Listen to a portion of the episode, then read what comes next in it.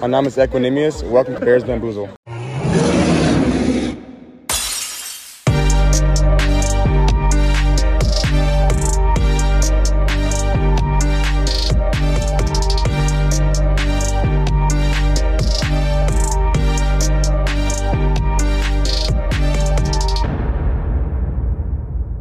Bear down und herzlich willkommen.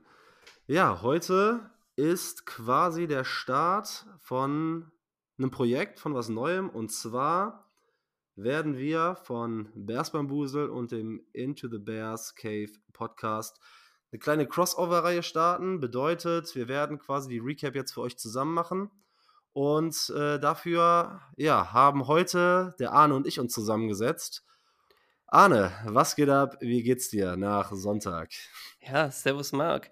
Ähm, naja, äh, man ist doch wieder ein bisschen desillusionierter ähm, und ja, nicht gut. Ich bin aber froh, dass ich nicht, nicht doch, mich dazu entschieden habe, nicht wach zu bleiben, sondern schon, dass ich eher im Real Life geguckt habe und mir da sehr viel Ärger erspart habe.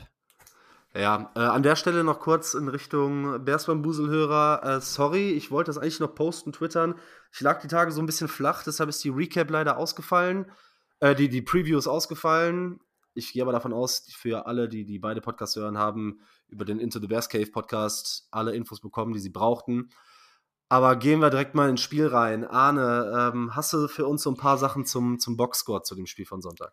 Ja, kann ich dir, kann ich dir direkt was sagen? Also, Na, wir hatten ein okayes Rushing-Game mit dreiundsiebzig Yards auf äh, fünfundzwanzig Rushing-Attempts, zwei Touchdowns, aber auch die einzigen Touchdowns, die wir das Spiel gemacht haben. Passing-Yards waren zweihundertzweiunddreißig, was, wenn die Leute uns auf, uns auf Twitter folgen, nah an dem dran ist, was ich predicted habe, was Tyson Bagent schafft. Also ich hatte zweihundertfünfzig gesagt, zweihundertzweiunddreißig, ganz knapp. Ähm, überraschenderweise haben wir nur einen Sack zugelassen gegen die D-Line, die doch schon mit Khalil Mack und Joey Bosa da sehr, sehr viel Qualität hat.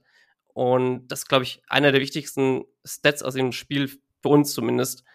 Sonst, wir hatten auch die Time of Possession relativ ausgeglichen zwischen den Chargers und, und Chicago. Also Chicago hatte achtundzwanzig Minuten ungefähr, die Chargers einunddreißig. Third-Down-Conversions waren recht ähnlich. Was uns halt richtig in den Arsch gebissen hat, waren die Penalties. Mal wieder. Und da mit sieben Strafen und dreiundfünfzig Yards manchmal in Momenten, die nicht schlechter hätten sein können.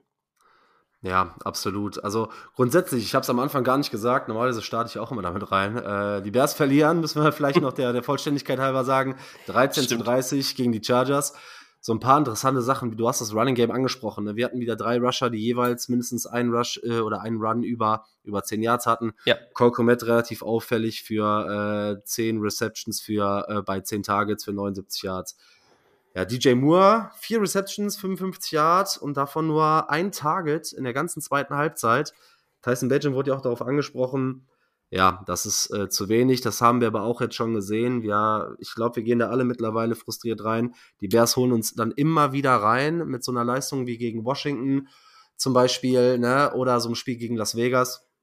Und am Ende des Tages wird man dann doch immer relativ ruppig auf den Boden ähm, ja, der Tatsachen zurückgeholt. Ja, definitiv. Und ich meine, man muss jetzt auch nicht sagen, ey, das Spiel gegen die Raiders war ein überragendes Spiel, aber es war halt ein Teamspiel, ein Team, ein Spiel, wo das Team wirklich funktioniert hat und wo ich mir denke, und was ist in dieser Woche passiert, dass das Feuer, was sie gegen die Raiders hatten, gegen die Chargers halt einfach so liegen geblieben ist. Und sowas teilweise, was vielleicht ein Grund sein kann, war, ich habe da, hab das gelesen, Kokoment meinte, die werden einen Tag vorher quasi erst nach, nach äh, Los Angeles geflogen. Mhm. Die werden mit, mit nicht dem Feuer, das sie bei den Raiders hatten, ins Spiel gegangen. Ja, wenn ihr das wisst, ja, warum, warum tut ihr nicht alles dafür, das Feuer irgendwo in euch rauszuholen? So, ne? Und du hast es erwähnt, mit den Targets und D J Moore, die gesamten Passcatcher, außer Cole Kmet, waren alle, hatten insgesamt knapp elf Targets von den Wide Receivern aus gesehen. Mhm. Und das ist einfach zu wenig. Ja, vor, vor allem D J Moore, wie du schon gesagt hast, das, das geht gar nicht. Ja, das ist zu wenig, definitiv. Bevor wir jetzt in Richtung Gameplan gehen und uns so ein bisschen die Offense mal angucken. Ich weiß nicht, ob ich da total biased bin, weil man guckt die Spiele natürlich immer so ein bisschen auch, oder was heißt so ein bisschen, mit ausschließlich mit dem Bears-Auge oder mit der Bears-Brille. Aber ich finde, diese Saison, und das liegt wahrscheinlich daran, weil schlechte Teams da eventuell, wie beim Fußball, wir kennen es alle, so ein bisschen benachteiligt werden. Und ich will nicht über die Refs reden, ne? Aber ich weiß, weil wir haben so ein paar, in diesem Spiel sind sie ganz brisant. Der Call gegen Darnell Mooney direkt im ersten Play, wo er nicht down war und mindestens in Field Goal Range gekommen wäre, wird vorher abgepfiffen. Der Cole Kmet, ja, wo er vielleicht zum Touchdown laufen kann, äh, wo quasi Forward Progress geruled wird, fand ich sehr, sehr fragwürdig. Dann gab es diesen nicht gegebenen Call gegen äh, Justin Herbert, wo er in meinen Augen klar ein Intentional Grounding hat, was man oh, pfeifen ja. muss. Ne, ich sag mal, bei, bei schlechten Teams wird es in meinen Augen, ist das auch vielleicht nachvollziehbar, durch weniger gepfiffen. Aber wenn ich mir so die Saison angucke und nur so ein paar Plays aus den bisherigen Spielen, wie im ersten Spiel gegen Green Bay hatten wir beim äh, potenziellen Touchdown-Pass von Justin Fields auf Cole Kmet in meinen Augen eine klare P I, die nicht gepfiffen wird. Gegen die Bucks war ein ganz klarer Push von Ähm, von Mike Evans gegen Tyrique Stevenson, der nicht gepfiffen wird. Gegen die Vikings gab es einen klaren Hit gegen den Helm von Justin Fields und da war noch deutlich, deutlich mehr, was in meinen Augen so ein normales Maß an Fehlentscheidungen in beide Richtungen überschreitet. Es ist halt schwierig, wenn direkt im ersten Play, also ich, die Bears verlieren nicht, weil die Schiedsrichter schlecht sind, die Bears verlieren, weil sie schlecht sind. Aber das hat natürlich auch trotzdem dann so ein, so ein Geschmäckle irgendwann, über das man sich wahrscheinlich zusätzlich nur aufregt, ne? Ja, und hat, und hat vielleicht auch noch so einen Ripple-Effekt dabei, wo dann das Team reingeht, die erst direkt diese erste Entscheidung bei Daniel Mooney, bei der, wo sie rauskommen, direkt einen tiefen Pass machen und Daniel Mooney down gepfiffen wird, obwohl er nicht down war, noch weiter weiterlaufen können, unterbrochen wird und das Team denkt sich, naja, shit, here we go again. Und viele von den Penalties waren, waren auch rechtens, ja, auf jeden ja. Fall. Und du ja. hast gesagt, wir verlieren nicht, weil die Refs scheiße waren. Aber es ist halt einfach auffällig. So, und es ist wirklich auffällig und so, so wilde Entscheidungen. Das Cole Kmet-Ding, wo, wo, er, wo der Forward Progress gestoppt wird und zwei Plays spä- später hast du irgendeinen Running Back oder so von den Chargers, der, keine Ahnung, gefühlt eine Minute lang nach vorne laufen kann, ohne weiter vorzukommen, bis irgendwer einer pfeift. So, und das kann es halt nicht sein. Ja, und man muss halt auch wirklich sagen, also ich sag mal, die Chiefs oder die Chargers in diesem Fall können meinetwegen, und deshalb fällt es auch noch mehr auf, und deshalb ist es in meinen Augen für so schlechte Teams noch fataler, wenn du, wenn du solche Fehlentscheidungen tragen musst, weil die Bears solche Fehler, egal ob es gerechtfertigte Strafen sind oder nicht, nicht ja, über, überkommen können, ne? Die sind nicht in der Lage, über, über sowas wegzuspielen. Und das macht es natürlich dann nochmal ein bisschen wilder. Aber wenn wir uns mal so ein bisschen die Offense angucken, wenn wir da äh, chronologisch mal so ein bisschen reingehen mh, und uns den Gameplan angucken. Kurze, kurze Info. Ich habe mir mal rausgesucht, weil die Bears haben jetzt in der Eberflus-Ära fünf Siege. Weißt du, ganz spontan, gegen welche Quarterbacks die fünf Siege von Matt Eberflus waren? Ich habe es mir rausgeschrieben, Arne. Achtung, Bill, Bill Zappi, heißt der Bill? Nee, keine Ahnung. Zappi? Ba- Bailey, Bailey. Bailey, genau. Bailey Zappi. Ja, genau. genau. Bailey Zappi und Mac Jones, genau. Ja, äh, Brian Hoyer. Brian Hoyer. Und Aiden O'Connell, die waren im selben Spiel. Ja. Ähm, Sam Howell, mhm. quasi Rookie. Und dann haben wir noch zwei Spiele offen, die mir genau gefallen. Genau, Trey Lance ja. und Davis Mills. Na, klasse. Das sagt am Ende im Prinzip alles. Dieses Bears-Team schafft es nicht, gegen absolut mittelmäßige Quarterbacks Spiel zu, äh, Spiele zu gewinnen. Entweder sind das Rookies oder Backups, gegen die Spiele gewonnen werden. Und das muss man sich halt einfach mal vor Augen führen. Weil selbst wenn man sagt, okay, ha, wir waren irgendwie dann gegen die Vikings im Spiel, wenn man sich das schönreden will. Wir haben die Saison zwei Sieger geholt, in denen wir aussah, äh, gut aussahen. Aber am Ende war es so, dass man gegen Sam Howell und Brian Hoyer quasi gut aussah. Das ist so der, der Weg von Matt Eberflus. Deshalb muss man sich selbst, wenn so ein kleines Strohfeuer aufleuchtet und man dann nach den Siegen sagt, ja, okay, ah, hm, Coaching-Staff, egal welche Diskussionen da aufkommen, sich vergewert, äh, vergegenwärtigen, gegen wen man da gewonnen hat und welche Siege da irgendwie desperate-wise angefallen sind, weiß ich nicht. Also wenn wir da mal vorweggreifen, nächste Woche geht's gegen die Saints, wir haben noch so ein paar wackelige Quarterbacks. Rechnest du dir in irgendeine Richtung, jetzt mal unabhängig von dem Ziel generell, Justin Fields zu evaluieren, noch irgendwas aus? Oder was kannst du dir vorstellen, wie man noch aus der Saison geht? Weil den einen oder anderen glücklichen Sieg wird man dann vielleicht noch mitnehmen irgendwie. Ja. Wie ist so deine ab, Einschätzung? Ja, aber ich glaube, wir kriegen, ich würde sagen, wir kriegen nicht viel mehr als fünf Siege, wenn überhaupt, weil wenn man sich den Spielplan, Spielplan so anguckt, was da noch kommt, und du hast gesagt, ich spiele nächste Woche gegen die Saints, die jetzt sehr, sehr stark aussahen, die auch eine starke Defense haben, und Derek Carr ist Mittelklasse, ja, vielleicht obere, in oberen Top zwanzig, wenn, wenn man das so will, mm, ja. ähm, meiner Meinung nach, und mit dem Team. Dann, gut, okay, wir haben dann Bryce Young, ja, naja, und ähm, danach ja, geht's dann... Ja, das ist ein, ist ein trotzdem Must-Win, das, das allein, um Must-Win. Da unten drin zu halten. Ja, vor allem, nachdem die ja jetzt am Wochenende gewonnen haben. Ja. Aber dann, ja klar, dann spielst du die Lions, dann spielst du äh, die Vikings ohne Kirk Cousins, das ist natürlich ein Ding. Ja, dann hast du die Bye, dann wieder gegen Jared Goff und die Lions, ja, gegen die Clevelands Defense, und dann ist halt die Frage, ob bei äh, wie Arizona bis dahin gelaufen ist, gerade mit Kyler Murray, wenn er dann zurückkommt, die Falcons und nochmal Green Bay. Also am Ende des Tages, wenn man das jetzt so, so auflistet, wir haben nicht mehr viele Spiele, und ich glaube, das Einzige, was wir jetzt noch tun können, äh, down the road, ist einfach versuchen, irgendwie jeden positiven Moment noch mitzunehmen und gar nicht mehr so in die einzelne Evaluation zu gucken, ja. Ähm, sondern ja, ey, die ja. Saison ist so kurz, und äh, uns wurde wieder eine schöne Saison genommen. Wir haben so lange gewartet, aber das ist jetzt am Ende der Punkt, wo wir stehen. Und am Ende des Tages haben wir, glaube ich, nur einen Spieler, den wir einzeln evaluieren wollen und müssen. Das ist Justin Fields. Der Rest, wenn die Rookies was zeigen, schön. Wenn sie nicht zeigen, dann, keine Ahnung. Ja, dann müssen wir gucken, hoffen, dass ein anderer Coaching-Star vielleicht was Besseres macht, wenn man, ja, darüber reden wir bestimmt auch noch. Ja. Und wie du sagst, ansonsten bringt das nichts. Ich glaube, da muss man einfach nur sagen, okay, es ist Football, wir haben so wenige Spiele, genießen wir einfach die Spiele, ohne, versuch, ohne zu versuchen, ohne uns aufzuregen. Was sehr schwer sein wird, weil wir sehr passionierte Fans sind. Ich spreche da jetzt einfach mal für alle, ja, weil so wie ich Bears-Fans kenne und erlebt habe. Aber es ist halt am Ende des Tages Football, die Saison ist kurz, und wir müssen es ja. einfach versuchen zu genießen irgendwo. Ja, dann lass uns mal direkt in das Spiel reingehen. Ich sag mal, das erste Play war eigentlich ganz geil. Man ist irgendwie rausgekommen und dachte so, boah, geil, jetzt gibt's nicht nur das, was wir letzte Woche von Tyson Bagent gesehen haben, äh, langer Pass auf Darnell Mooney. Und dann sah ja auch das ganze Spiel irgendwie, ich weiß nicht, wie es dir damit ging, aber teilweise immer wieder okay aus. Und man hatte nicht so wirklich das Gefühl, weil irgendwie schien die Offense zu laufen, aber dann hat es irgendwie nie gereicht. Es war halt irgendwie wenig innovativ, klar. Dann war auch wieder der Druck da. Und grundsätzlich muss man auch einfach sagen, gegen diese Defense, egal, also das ist ja ein Team, was auf ein paar Säulen äh, aufgebaut ist, mit ein bisschen Star-Power, aber die Chargers haben nach E P A die sechsundzwanzigste beste Defense, und äh, beim Dropback-E P A, das heißt im, im Passing-Game, sind die Bottom Five. Eigentlich hätte es ja auch mit dem, glaube ich, was Tyson Bagent kann, mehr möglich sein müssen, die Chargers-Defense gerade im Pass mehr zu attackieren, oder? Ja, würde ich, würd ich auch grundsätzlich sagen. Ähm, die haben einen guten Job gemacht, wie ich finde, Coverage zu disguisen, auch über die, auch, vor allem auch über die Mitte, wo ja anscheinend die meisten Pässe durchgehen sollten über Cole Kmet. Warum auch immer man da das Matchup des, äh, identifiziert hat, was man ausnutzen will, anstatt vielleicht die Außencorner, die Daniel Mooney den, den tiefen Pass erlaubt haben, damit D J Moore oder so nochmal ranzugehen und da weiter anzugreifen.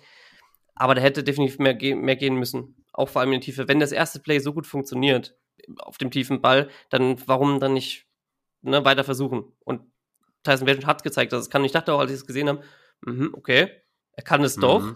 Er kann doch mehr als zwei Komma zwei Yards pro im Schnitt werfen. Und dann zweimal, ra- zweimal Running und nix. Und ja. gehst dann ja, davon grundsätzlich weg. Ich glaube, bei Tyson Bagent, ich glaube, das Spiel hat relativ gut gezeigt, was wir an ihm haben. Dieser ja. ganze aufgeblasene oder künstlich aufgeblasene Hype um eine Quarterback-Debatte. Ich glaube, das ganze Thema wurde mit diesem Spiel im, im Keim erstickt so ein bisschen. Wir wissen, wie gesagt, was wir an ihm haben. Das ist ein guter N F L-Backup. Aber ja. man sieht ganz klar, dass er in seinem Ceiling limitiert ist. Er wird den Ball ordentlich schnell los, aber er macht natürlich auch noch Rookie-Mistakes. Und ähm, ich glaube, man kann es so zusammenfassen, dass wir eine Quarterback-Backup, eine Quarterback-zwei-Lösung auf einem Rookie-Vertrag von einem undrafted Rookie haben, und äh, das ist halt in der N F L auch schon einiges wert. Der Deep Ball kam ein bisschen besser, ne, in dem Spiel jetzt von Tyson Bagent, aber du hast schon gesehen, dass im Gegensatz zu Justin Fields natürlich dieses High-End-Ceiling, auch Plays zu machen, dann doch irgendwie ja, stark limitiert ist. Und das ist, glaube ich, was man, was man vor allem gesehen hat. Tyson Bagent ist bisher kein Q B, wo du sagen kannst, er nimmt alles auf seine Schultern, wie es Justin Herbert zum Beispiel ist und sagt, okay, ich mache jetzt, ich versuche jetzt was zu kreieren. Er lebt vom Running Game, was am Anfang sehr stark gestottert hat. Und dann ist er, ist, kommen, sind halt Limitationen, vor allem auch als Rookie-Quarterback, da. Und wir wissen es von Justin Fields, er kann ein Quarterback sein, der alles irgendwie auf seine Schultern macht, versucht irgendwas zu kreieren, auch wenn es nicht unbedingt immer durchs Passing ist. Und das wird Tyson Bagent nicht. Ja. Ob er das wird, keine Ahnung. Aber das ist das, was du sagst, ein guter, auf jeden Fall ein guter Q B zwei, guter Backup. Mhm. Und das ist wirklich viel wert in der N F L.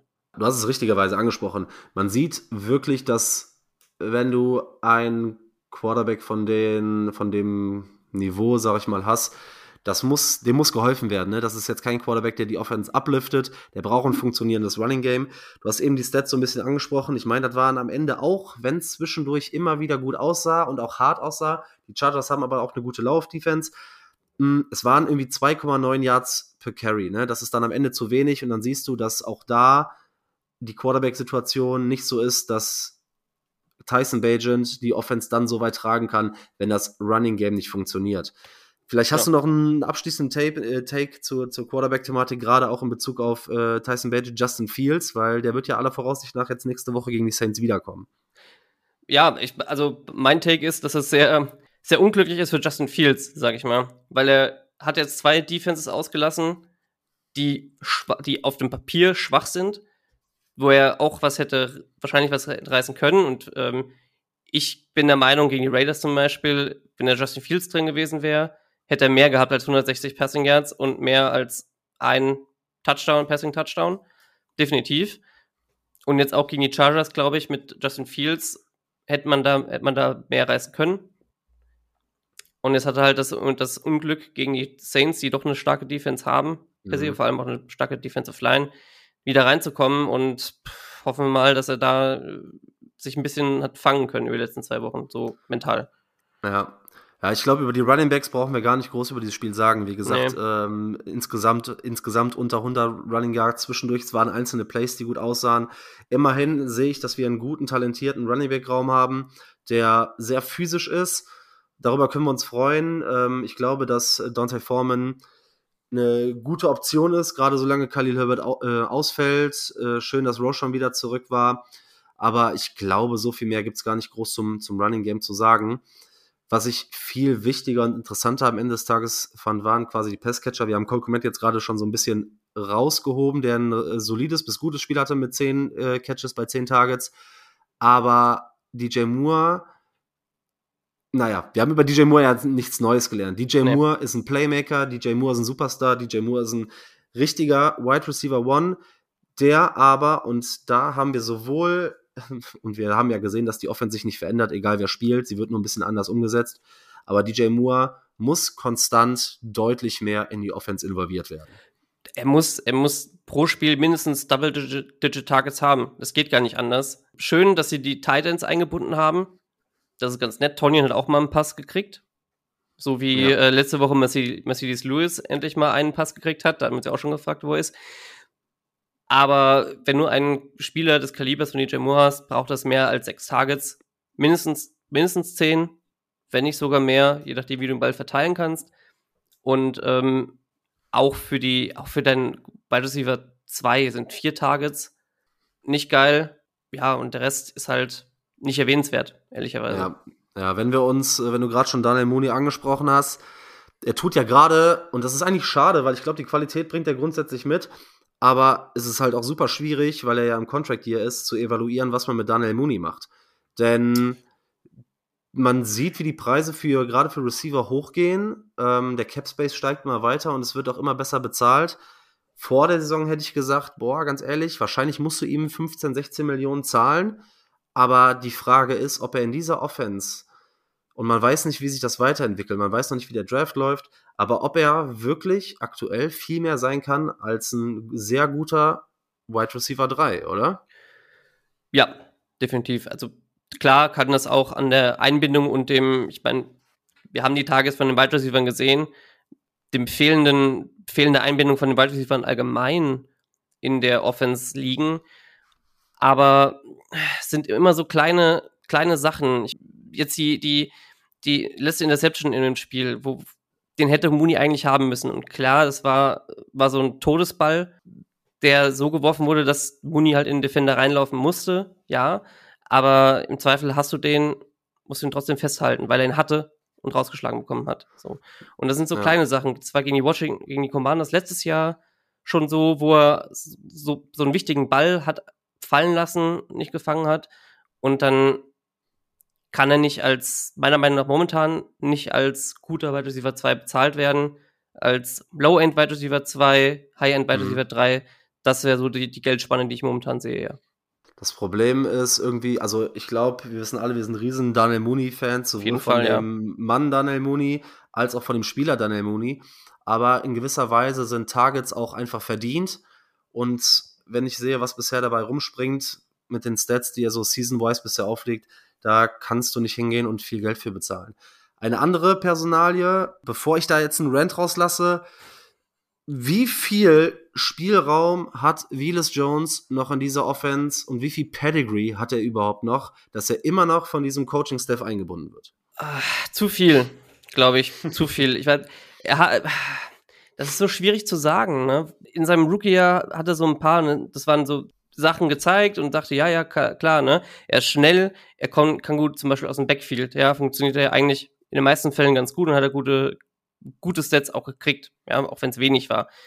Das, wofür er bezahlt wird als Wide Receiver, hat er halt bisher einfach nicht gezeigt. So, es war der eine fallen gelassene Touchdown letztes Jahr oder die zwei vielleicht. Ja, ja. Dieses Jahr schon wieder, wo er, ich meine, ja, der Ball war vielleicht ein bisschen underthrown, okay, aber der Ball la- er lag und der Ball lag auf ihm in den Händen, dann, dann musst du den auch haben. Ja, und das ist jetzt ja, nicht so, als hätte er irgendwie springen ja. müssen oder fallen müssen. Ich habe die Diskussion gesehen, von wegen, ja, underthrown, nicht underthrown, in meinen Augen, du hast vollkommen recht, war der Ball auch leicht unterworfen und Velus stolpert vielleicht auch, weil er adjusten muss und auf, einer, auf, einem, auf einem kleinen Spot irgendwie bremsen muss und der Ball kann zwei, drei Yards tiefer, vier, fünf Yards vielleicht sogar tiefer in die Endzone gehen und dann kann er einfach reinlaufen, aber wie du richtigerweise gesagt hast, kann es halt nicht sein, selbst wenn er fällt. Und da gehört auch da so ein bisschen Körperbeherrschung zu. Wenn er fällt und der Ball auf der Brust landet, dann muss auch irgendwann mal der Wide Receiver das Play machen. Und neben dieser, neben diesem Play, ich fand es halt gut, wie Tyson Bagent immer wieder trotzdem, trotz Fehlern, trotz irgendwie Misserfolgen zurückgekommen ist. Das muss man dem Jungen auch eventuell nochmal echt zugutehalten. Und das ist nochmal, äh, muss man nochmal Credit aussprechen. Nach der Interception ist er wiedergekommen. Er hat nach dem Drop auch direkt wieder auf Velus geworfen und so. Er vertraut da seinen Spielern. Aber da müssen auch die Receiver Plays machen und ihn upliften. Denn wenn ich dann weiter gucke, Velus Jones hatte diesen Special Teams äh, Penalty, wo er in den Fair Catch reinläuft. Und irgendwann, wenn du dir so viele Böcke leistest, Drops, Penalties oder auch einfach keine guten Plays, weiß ich nicht, dann ist in meinen Augen spätestens nach diesem Spiel der Punkt gekommen, an dem man sagt, ey, ja, war der erste offensive Pick der neuen Ära, des neuen Regimes, Ryan Poles. Aber in meinen Augen muss das Thema einfach durch sein. Also das ist kein N F L-Wide Receiver, ist ein Gadget-Spieler, aber wenn du den Ball ja. nicht fangen kannst, und das hat er häufig gezeigt, dann, ja, also irgendwann sind die Chancen durch. Weiß ich nicht. Ja, nee, definitiv. Also das auch jetzt vor allem bei dem Ball, ja, der ist nicht weggesprungen oder sowas, der lag auf ihm. Er hat mhm. sich dann gerollt oder keine Ahnung, was er, was er gemacht hat. Und ist ja auch nicht so, als würde er da, wo er sonst hauptsächlich eingesetzt wird als Kick-Returner, jedes, jedes Spiel großartig abreißen, so. Nee. Er hat, hat, hat ein paar gute Läufe gehabt, ja, okay, aber ja, trotzdem nichts, mehr, nichts, nichts, Tolles. nichts, ja. nichts Tolles mehr, also wirklich nicht. Ich, ich habe ihn jetzt nicht jedes zweite, jeden zweiten Kick-Return, wie äh, Cordell Patterson. Patterson, Dankeschön, ja. damals, wo du dachtest, okay, wenn er ihn rausbringt aus der Endzone, kann es jederzeit passieren, dass er, dass er ihn durchläuft oder dass er zumindest bis zu fünfzig-Yard-Linie kommt oder sonst irgendwas. Bei Velus ja. sehe ich das nicht. Und ja, da bin ich von Trent Taylor auch deutlich äh, be- mehr begeistert, wenn ich sehe, was er so im, im Punt-Return macht und so. Ja. Super sicher, gute Plays. Ähm, aber wenn wir auch schon bei, bei Penalties sind, dann müssen wir, glaube ich, auch auf die O-Line zu sprechen kommen. Denn grundsätzlich hat neben der fehlenden Qualität haben Penalties die Offense diese Woche absolut gekillt. Ich glaube, was wir auch jetzt wieder mitnehmen können, ist nichts Neues. Dieses kleine Hoch von Lucas Patrick und äh, Cody Whitehair letzte Woche gegen die Raiders war auch einfach vielleicht so ein bisschen dem schwachen Interior Rush der Raiders geschuldet. Wir wissen und sehen, dass Darnell Wright ein richtig guter Pick war, ein richtig guter Right Tackle sein kann, dass Tevin Jenkins auf hohem Niveau spielt. Auch jetzt war Wright als Rookie wieder der beste Spieler in der O-Line. Die anderen drei, bei, bei Borum bin ich da noch so ein bisschen gnädig, weil das ist ein Swing-Tackle. Meinetwegen, wenn du so einen als Nummer drei Tackle hast, kann ich damit leben. Aber ich glaube, wir müssen uns damit abfinden, dass Cody Whitehair washed ist und Lucas Patrick ist einfach nie wahr. Wie hast du so die, die O-Line generell gesehen? Ja, also wie du es wie du schon angesprochen hast, ja. Und auf der rechten Seite haben wir eine Wand gehabt. Da ja. ging nichts und die haben, das hat man auch gemerkt, die Chargers haben irgendwann die, ihre D-Line und die Pressures so, vor allem auch Blitze so umgestellt, dass alles über die linke Seite kommt. Weil da ging alles. Also da hätten sie, keine Ahnung, ja, da hätten sie einen Eiswagen oh. durchschicken können. Äh, Drehtüren, ja. Drehtüren waren, hatten wir auf der linken Seite. Und es ist sehr, sehr schade. Cody Whitehair war lange Zeit ein Favorite, oft von mir, vor allem auch als er jünger war. Aber ich glaube, langsam zeigt sich der Zahn der Zeit, auch der Zahn der Verletzungen, die er auch durch, die er durchmachen musste. Und Lucas Patrick, ja, ich, ich weiß es nicht. Der kann snappen. Hat, aber ansonsten ja. hatte ich ja keine anderen großartigen Qualitäten gesehen. Und Larry Borum, ja. wie du sagst, ist halt ein guter Swing-Tackle vielleicht, ich will ihn aber nicht in der Starting, Starting Offense sehen. Also ja. ja, gute Nachrichten sind ja, dass Braxton Jones jetzt schon wieder trainiert hat, kommt vielleicht nächste Woche wieder. Ich kann mir gut vorstellen, weil Cody Whitehair hat nächstes Jahr ein relativ hohen Capit, ich glaube sogar von dreizehn Millionen oder sowas, ja. dass er ja jetzt seine letzte Saison in Chicago spielt. Wie, wie du richtigerweise gesagt hast, hatte gute Jahre, ähm, ich glaube jetzt sechs, sieben Jahre in Chicago, hat einen guten Job gemacht, sowohl gerade auch das zweitausendachtzehner Jahr, wo er Center gespielt hat, aber ich glaube, das Thema ist durch. Lucas Patrick war so ein Coaching-Favorite. Ich glaube auch, dass er als Typ für den Lockerroom super ist, aber das ist auch wieder so ein Spieler, den du eigentlich nicht starten willst. Hast du noch irgendwas Grundsätzliches zur Offense, was dir aufgefallen ist, was dir noch wichtig wäre anzusprechen? Weil ich hätte, glaube ich, sonst zu der Offense nicht mehr viel. Das Einzige, was, was wir vielleicht noch ansprechen können, sind halt die, die Strafen, die mhm. allesamt, allesamt so lächerliche Coaching-Strafen waren. Die, die Illegal Shift, wo die nicht set ja, waren, die, die ganzen, nee, Vollstarts ist, ist eigentlich, weißt du, wir sprechen gar nicht, lieber gar nicht drüber, bevor wir uns darüber weiter aufregen, aber es sind ja, halt... Die Jungs sahen nicht ready aus. Ja. Nee, überhaupt nicht. Das sind, das sind Coaching-Strafen, das sind Mental-Mistakes, die können einfach, können nicht, nicht mehr passieren. So. Ja, ja, richtig. Ich glaube, viel mehr gibt es zur Offense auch nicht zu sagen. Das war... Ja. Die, die Drives, die am Ende gut funktioniert haben, waren Garbage-Time, da will ich jetzt gar nichts rein interpretieren. Ja. Deshalb schauen wir uns an dieser Stelle direkt mal die Defense an. Die Vorzeichen war generell schon ein bisschen schwierig, beide Starting Safeties. Ähm, Eddie Jackson war zwar an der Sideline, war auch umgezogen, hat aber, soweit ich das gesehen habe, ich habe jetzt noch keine äh, keinen Snap-Count, äh, also oder keine, keine ähm, Stats gesehen zu den Snaps. Meiner Ansicht nach hat er gar nicht gespielt. Ähm, das, was ich gesehen habe, Brisker ist mit einer Illness ausgefallen. Was kann man sonst zur Defense um zum Überbegriff? Also Pass Rush findet nicht statt. Nee. Linebacker, einer sieht gut aus, der andere sieht massiv überbezahlt aus und einer ist ein Juwel.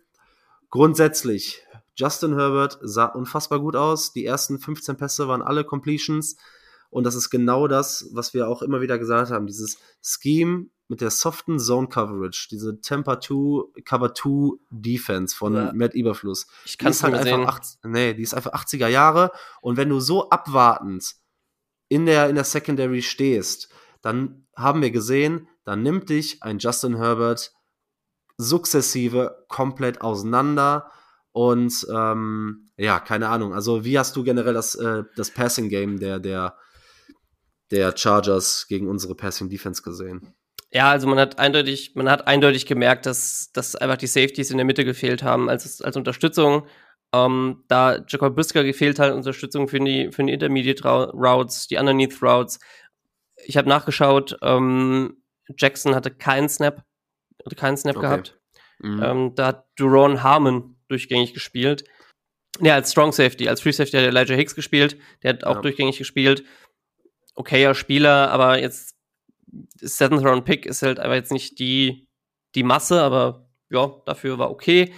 Aber man hat es halt gesehen, die Haupt, Hauptfaktoren im Passing Game waren Keenan Allen und Austin Ekeler. Die Outside Receiver waren quasi nicht existent. Quentin Johnston hat hat einen, einen guten Catch, glaube ich, gehabt. Und danach eher ist er, ist er, ist er ganz gut im Schach gehalten worden, auch von Jaylon Johnson mal wieder.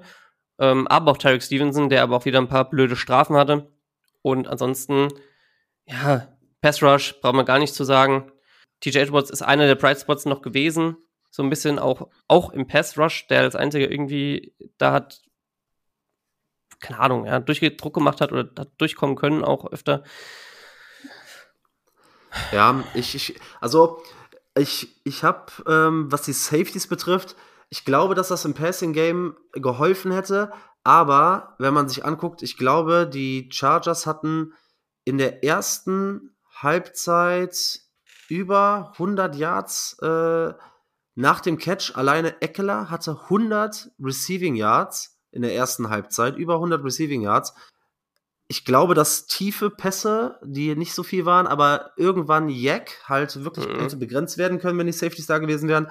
Aber die Frage ist, hätte das irgendwas groß am Ausgang geändert, wenn die äh, Pässe oder die gerade so die, die Runs oder, oder die, die Yards after the Catch nicht nach zwanzig, sondern nach zehn Yards vielleicht gestoppt gewesen wären? Nein. Ich finde, Jaylon Johnson sah wieder gut aus, da äh, hast, du, hast du genau richtig gesagt.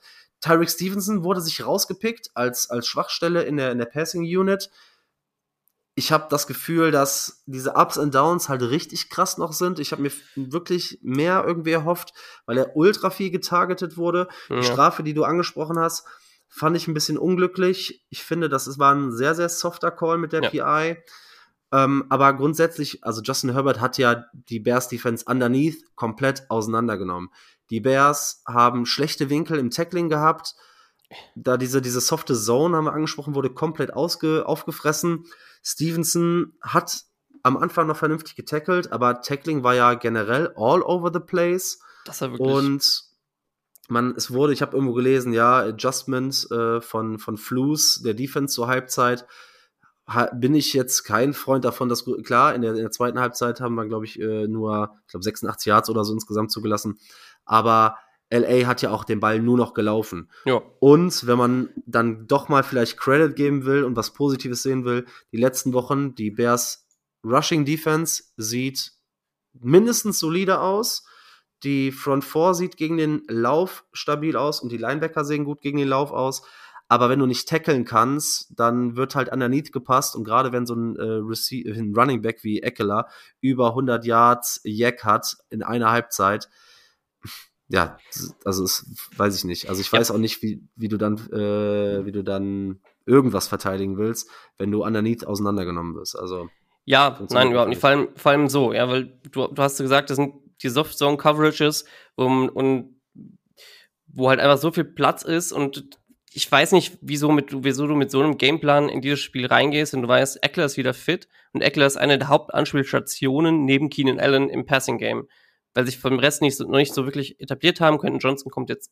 so ein bisschen mehr rein immer wieder, aber Ekeler und Keenan Allen sind die beiden Threads, die du versuchen musst rauszukriegen. Wirst du nicht komplett rauskriegen, klar, aber es kann halt nicht sein, wie du sagst, es sind Running Back in der ersten Halbzeit über hundert, um, über hundert, um die hundert Yards Receiving hatte.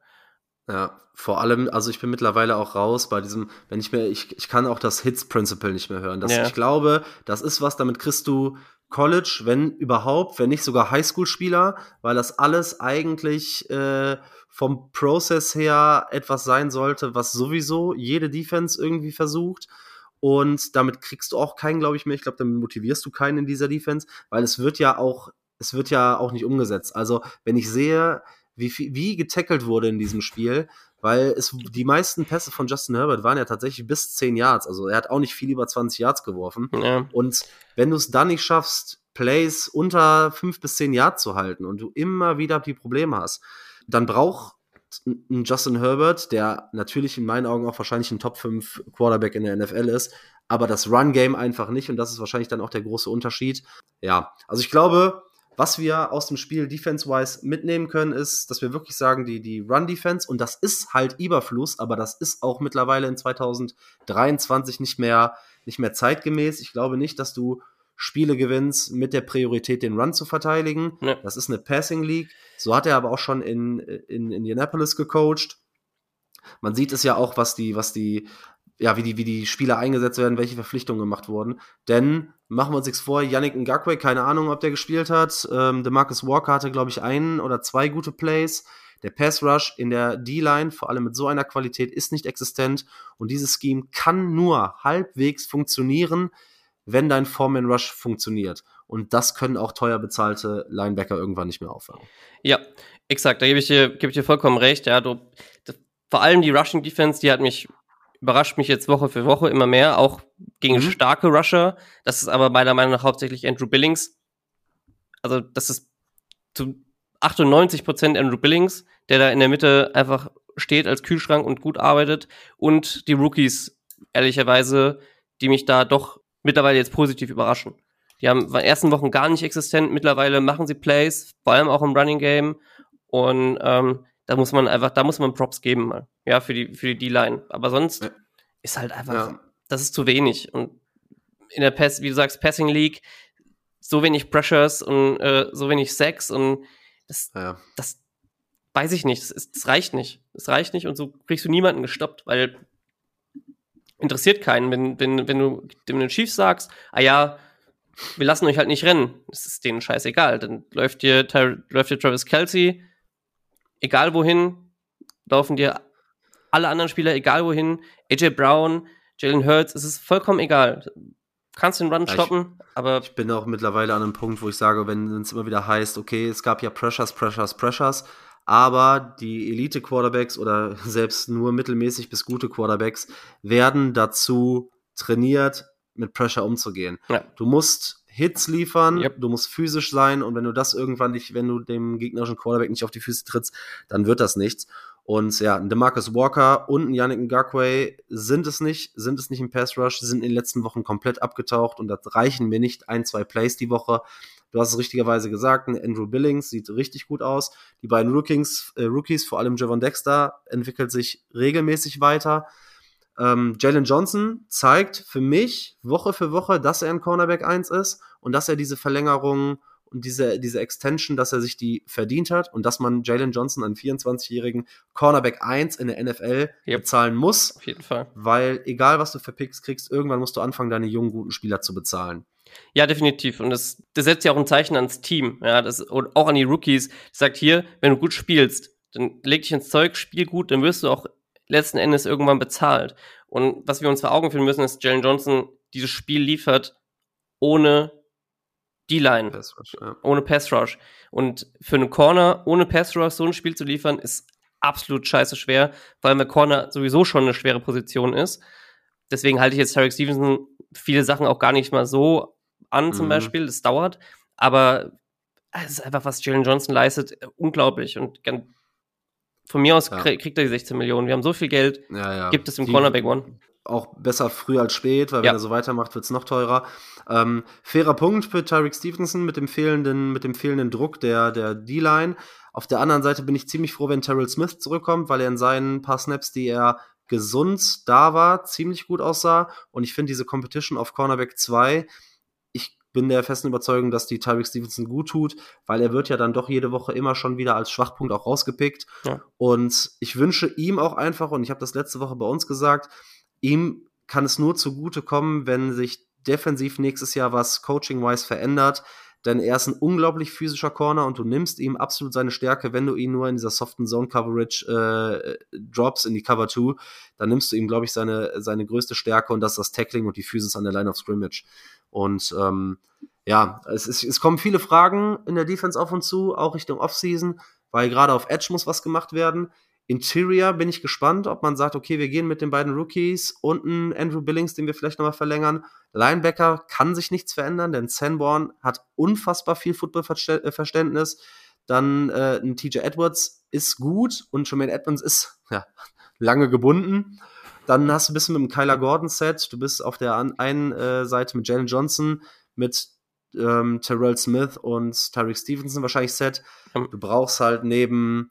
Neben Jaquan Brisker musst du dir überlegen, was mit Eddie Jackson ist, je nachdem, weil er hat nächstes Jahr auch, er frisst unglaublich viel Cap, er wird älter, er wird nicht gesünder. Ich glaube, da muss nächstes Jahr auf beiden Seiten des Balles ordentlich was justiert werden. Ja, vor allem brauchen wir einfach viel mehr Tiefe, also vor allem auf den Safety-Positionen Tiefe, weil ja. jetzt fallen beide gleichzeitig aus und auch, auch Brisker ist ja, ist ja kein Spieler, der jetzt, keine Ahnung, sechzehn, siebzehn Spiele am Stück spielt. Das hat er letzte Saison nicht mhm. gemacht, hat er diese Saison nicht, vielleicht, vielleicht nächste Saison. Mal schauen. Mhm. Würde ich, würde ich mir wünschen für ihn auch. Und dann brauchst du aber trotzdem mehr Tiefe, weil mit einem zweiunddreißigjährigen Daron Harmon dich da durchschlagen und Elijah Hicks gleichzeitig, ich weiß ja, es nicht. Vor allem mit Elijah Hicks. Also du hast es, du hast ihm das zu, zugute gehalten, du hast da auch sicherlich einen Punkt. Ist ein äh, Second-Year-Pro aus und ein Siebt-Runden-Draft-Pick. Aber dafür macht er es gut, aber reicht das, ne? So, man, man hält ihn zugute, aufgrund seines Draft-Spots wusste man, was man kriegt. Aber ist halt nicht optimal, wenn so jemand dann in Verletzungssituationen für dich starten muss. Ja, das ist halt dann eben entsprechend die Tiefe, weil kann, kann er denn dein dritter, vierter Safety sein? Und du sagst, okay, ja. da ist schon, ist schon was, also Ersatz-Safety, da ist schon was passiert, da mhm. ist schon ein paar runter, paar raus. Jetzt kann Elijah hin oder auch als Relief-Safety ab und an vielleicht mal rein zwischendurch. Aber als Fulltime-Starter reicht es halt ja. dann einfach nicht. Ja, jetzt ist natürlich die Frage, ähm, was bekommen wir noch hin? So, wir haben es eben gesagt, gegen schlechte Quarterbacks und schlach- schlechte Teams kann man mithalten. Die Offense bleibt die gleiche. Luke Getsy, wir wissen mittlerweile, ich glaube, wir sollten, selbst wenn die Bears nochmal ein Spiel gewinnen, jetzt unsere Lektion gelernt haben. Ich lasse mich auch gerne dann immer von so einer Euphorie an, ja, anstecken. Wir bleiben wenig explosiv. Justin Fields kommt aller Voraussicht nach Sonntag wieder. Was willst du von der Offense sehen? Was willst du von der Defense sehen, wenn es jetzt ähm, am, am Sonntag gegen die Saints geht? Ich habe mich ehrlicherweise mit, der, mit den Saints grundsätzlich noch nicht wirklich beschäftigt, wo Angriffspunkte momentan sind. Aber ich glaube ehrlicherweise, wenn Justin Fields wiederkommt, will ich sehen, wie er D J Moore featured, vielleicht auch wieder Comment reinbringt und das Running Game dann auch so eingeset- versucht wird einzusetzen, wie es versucht wurde, bei Tyson Bagent einzusetzen. Weil es vielleicht auch doch dann hilft, das abzus- abzu- aufzusetzen. Aber allein, weil, viel, weil, weil Fields zeigen muss, dass er einfach all guns blazing rauskommt und versucht hier da, da zu reißen. Und sich vor allem auch durch Druck und Pressure einfach nicht so, nicht mehr so leicht, einfach nicht mehr so leicht durcheinander bringen lässt. So. Wie, wie hoch ist dein, dein Panik-O-Meter, wenn man sieht, dass Justin Fields ja nur noch eine Handvoll Spiele quasi hat, um evaluiert zu werden? Also ich habe heute einen Take gelesen, den fand ich ganz interessant, würde mich mal deine Meinung interessieren. Und zwar wurde gesagt, dass wenn ein neuer Coaching-Staff kommt, und die Wahrscheinlichkeit ist ja relativ groß, wobei man auch sich immer äh, darüber klar sein muss, in welcher Franchise wir uns befinden. Mark Trestman wurde nach, der hatte noch zwei Jahre auf seinem Vertrag, wurde gefeuert, Matt Eberflus hätte jetzt noch drei Jahre auf seinem Vertrag. Aber es wurde gesagt, wenn der Coaching-Staff wechselt und ein neuer kommt, ist es ziemlich sicher, dass auch die Quarterback-Situation sich verändert, weil egal, wie man das Talent Justin Fields sieht, wenn man sich den Track-Record anguckt über die letzten drei Jahre, ist die Frage, ob sich das irgendein Coach antut, wenn er die Chance hat, hoch einen Quarterback zu picken. Ich glaube, die einzige Chance wäre wahrscheinlich, wenn wir keinen Top fünf Pick hätten. Also hieße es, wenn der Coaching-Staff bleibt, besteht die Chance, dass Justin Fields bleibt. Die Wahrscheinlichkeit, dass der Coaching-Staff wechselt und damit auch ein Quarterback-Change kommt, wäre damit Richtung hundert Prozent. Wie siehst du das? Ja, ich denke, ich denke, ich denke das fast auch. Also selbst wenn Justin Fields jetzt die letzten acht Spiele noch da gut spielt, gut spielt, wenn er großartig spielt, dann muss man vielleicht dann drüber nachdenken, zu sagen, vielleicht baut man das Team um ihn rum auf und gegebenenfalls irgendwann in den nächsten oder zwei Jahren dann nochmal versucht, auf den Quarterback zu gehen.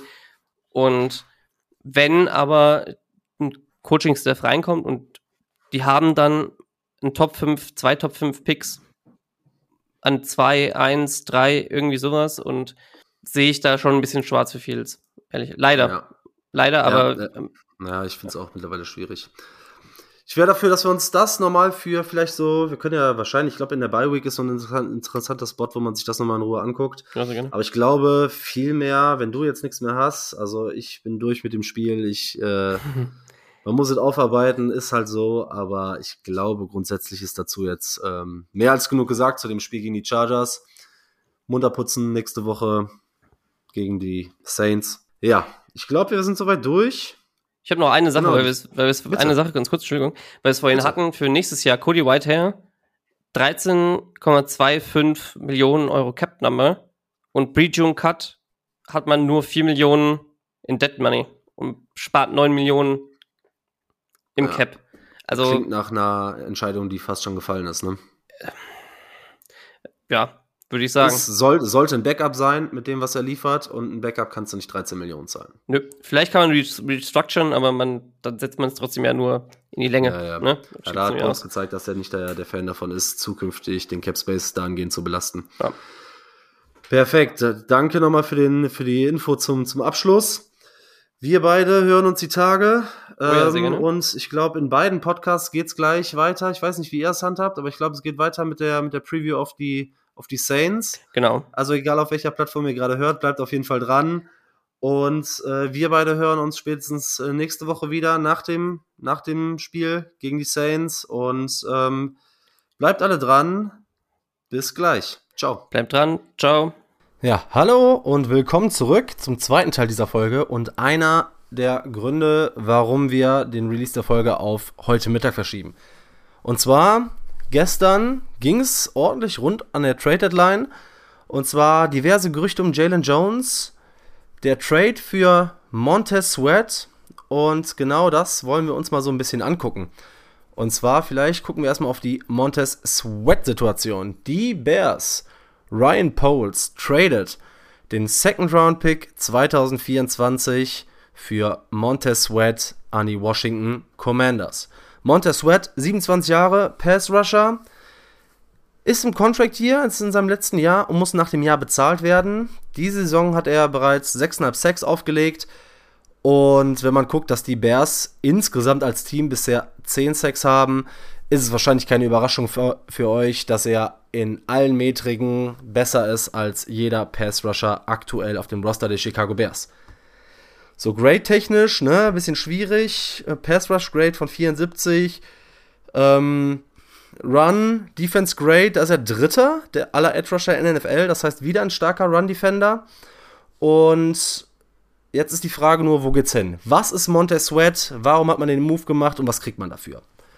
Fangen wir erstmal grundsätzlich mit der Thematik an, dass ein absolutes Need dieses Rosters bedient wurde. Wir haben immer wieder darüber gesprochen und es war immer wieder Thema, die Bears haben, wenn man positiv sein will, einen Bottom drei Pass Rush in der N F L, und der wurde definitiv verstärkt. Ryan Poles hat ja die Schwachstelle dieses Rosters, oder ist die äh, Schwachstelle dieses Rosters angegangen und hat einen Pass Rusher reingeholt. Die Frage, die sich viele stellen, boah, ein Second-Round-Pick schon wieder, ist es das gleiche wie für Claypool? Wir haben das schon mal gesehen mit Khalil Mack, steht man an dem richtigen Punkt, ist man in der richtigen Situation, um einen Second-Round-Pick für einen Pass-Rusher wegzutraden? Da habe ich auch schon diverse Diskussionen gesehen, aber leuchten wir es erstmal grundsätzlich durch. Denn Montez Sweat hat in einer Defensive Line mit Jonathan Allen, Daron Payne und Chase Young gespielt. Und gerade der Trade der forty-niners für Chase Young, für einen wahrscheinlich sehr, sehr späten Drittrunden-Pick, hat, hat so ein bisschen dafür gesorgt, dass der Bears-Pick sehr, sehr madig geredet wurde.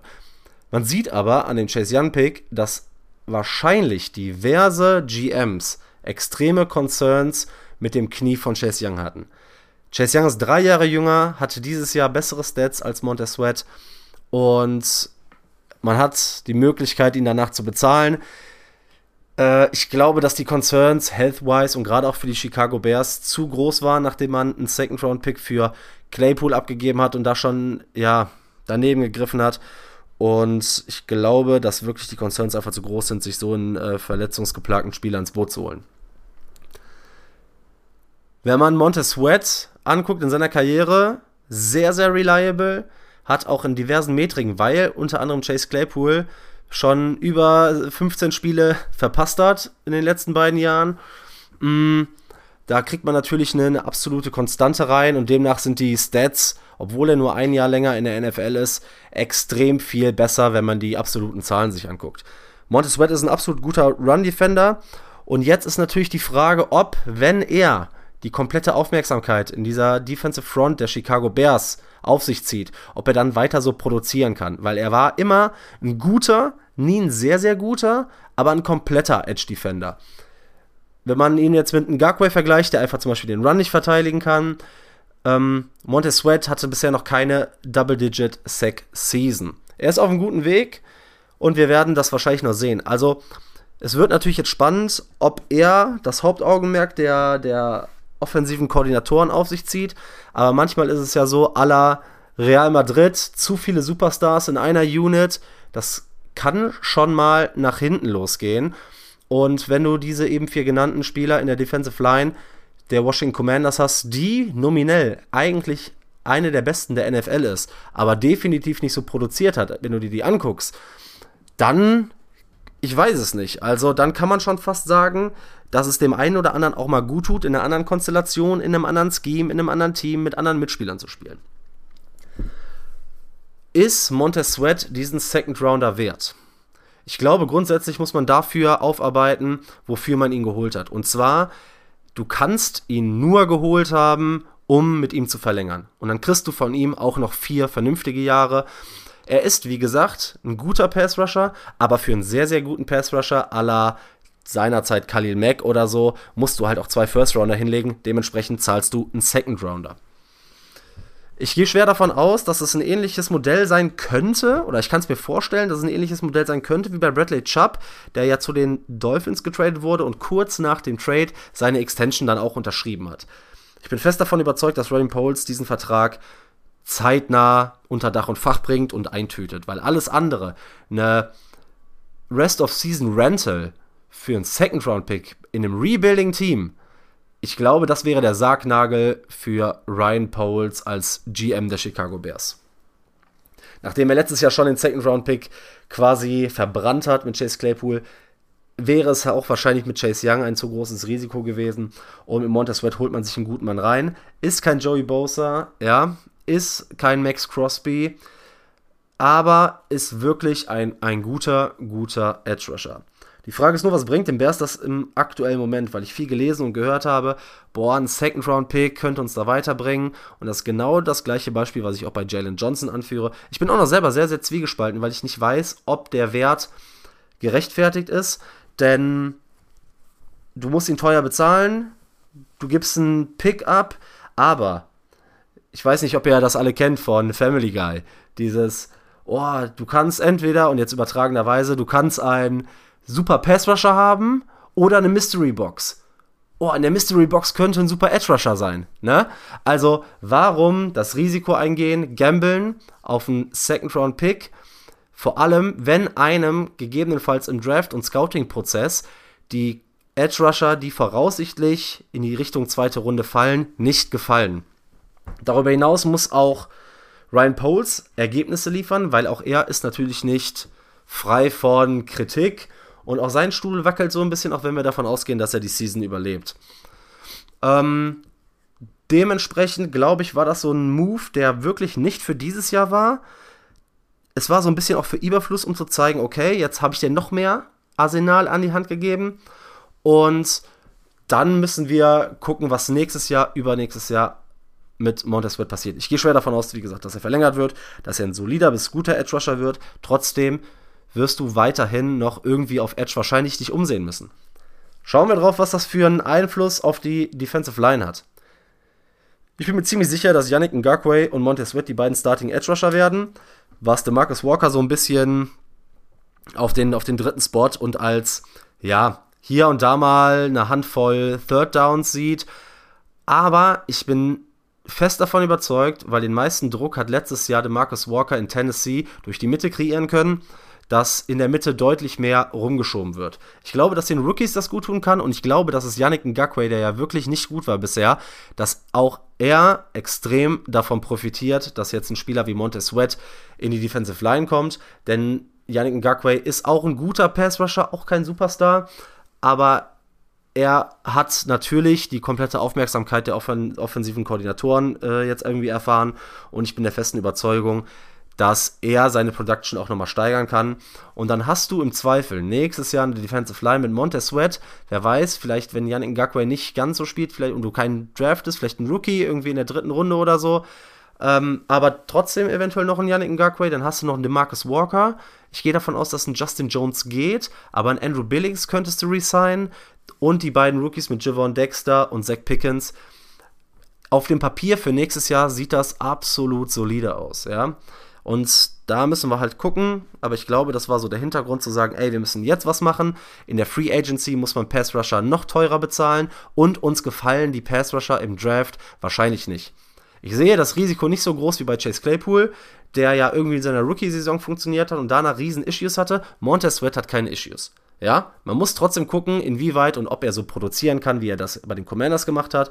Aber mit seinen sechs Komma sechs und zweihundert Schlag mich tot Pfund ist das auch ein Spieler, der dieser Defense unbedingt und definitiv weiterhilft.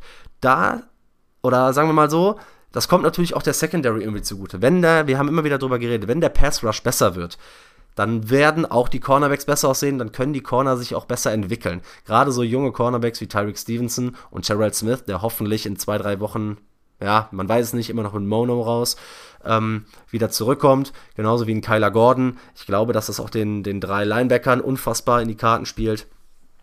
Grundsätzlich, mein Fazit, relativ teuer. Du musst ihn bezahlen. Ist siebenundzwanzig und ich glaube, es wird halt viel vorgeworfen, das ist ein Win-Now-Move.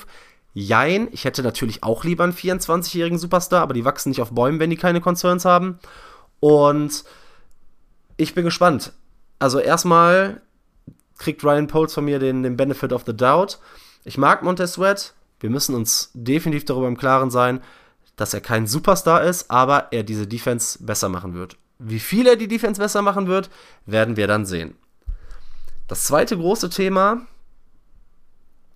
in der, ja, oder am gestrigen Tage war natürlich Jaylon Johnson. Jaylon Johnson hat um einen Trade gebeten und die Bears haben ihm diese Anfrage gewährt, um mit seinem Team, um mit seinem Agent, ähm, ja, die Free Agency, nicht die Free Agency, aber äh, sein Value zu checken und nach Trade zu suchen. Dieser Trade ist meiner Meinung nach glücklicherweise nicht zustande gekommen. Jaylon Johnson ist ein vierundzwanzigjähriger Cornerback, den man gut bezahlen kann, gut bezahlen muss, ist ein Cornerstone in dieser Defense, ist ein Leader und genau da gilt das Gleiche. Du kannst halt auch dafür einen Second-Round-Pick nehmen und einen Cornerback draften, aber was kriegst du im besten Fall? Wahrscheinlich einen Jaylon Johnson, ja? Aber die Downside ist natürlich wesentlich, wesentlich höher.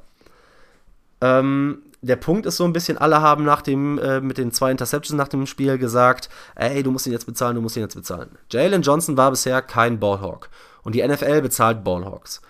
Jetzt durfte er seinen Marktwert so ein bisschen testen. Er durfte sprechen mit Teams und anderen Agents, oder seine Agents durften äh, Gespräche führen, um mal zu gucken, weil ich glaube, bei so einem Trade wäre definitiv auch die äh, Thematik ähm, Contract Extension wichtig. Denn Jaylon Johnson will natürlich den Vertrag. Er will nicht nur getradet werden, damit er woanders spielt. Und sportlich geht es dann nur sekundär. Es geht darum, dass er seinen Vertrag haben will, den er seiner Meinung nach verdient. Bedeutet, Agents sind irgendwie zu Teams gegangen und sagen, ey, wie sieht's aus und so. Und dann wurde abgesprochen, okay, das und das wollen wir dir bezahlen. Auf der anderen Seite wurde den Chicago Bears dann irgendwas an Kompensation angeb- angeboten. Wir wissen jetzt nicht, woran es gelegen hat, dass Jaylon Johnson noch bei den Chicago Bears ist. Wurde Ryan Poles zu wenig geboten und er hat zu hoch angesetzt und damit Teams abgeschreckt? Oder hat Jaylon Johnson gemerkt, dass er nicht dieser, sagen wir mal, zwanzig Millionen, einundzwanzig Millionen äh, Average Salary Cornerback ist? Denn er wird bezahlt wie ein guter Coverage Cornerback und ich bin immer noch so bei zwischen sechzehn, achtzehn, vielleicht neunzehn Millionen, kann man glaube ich rechtfertigen. Da wird es natürlich jetzt spannend, äh, was passiert, denn Jaylon Johnson hat schon gesagt, es werden jetzt in der Season keine weiteren Vertragsgespräche geführt werden. Es kommt jetzt so ein bisschen darauf an, man hat im Draft versucht vorzusorgen, indem man hinten raus noch Terrell Smith gedraftet hat.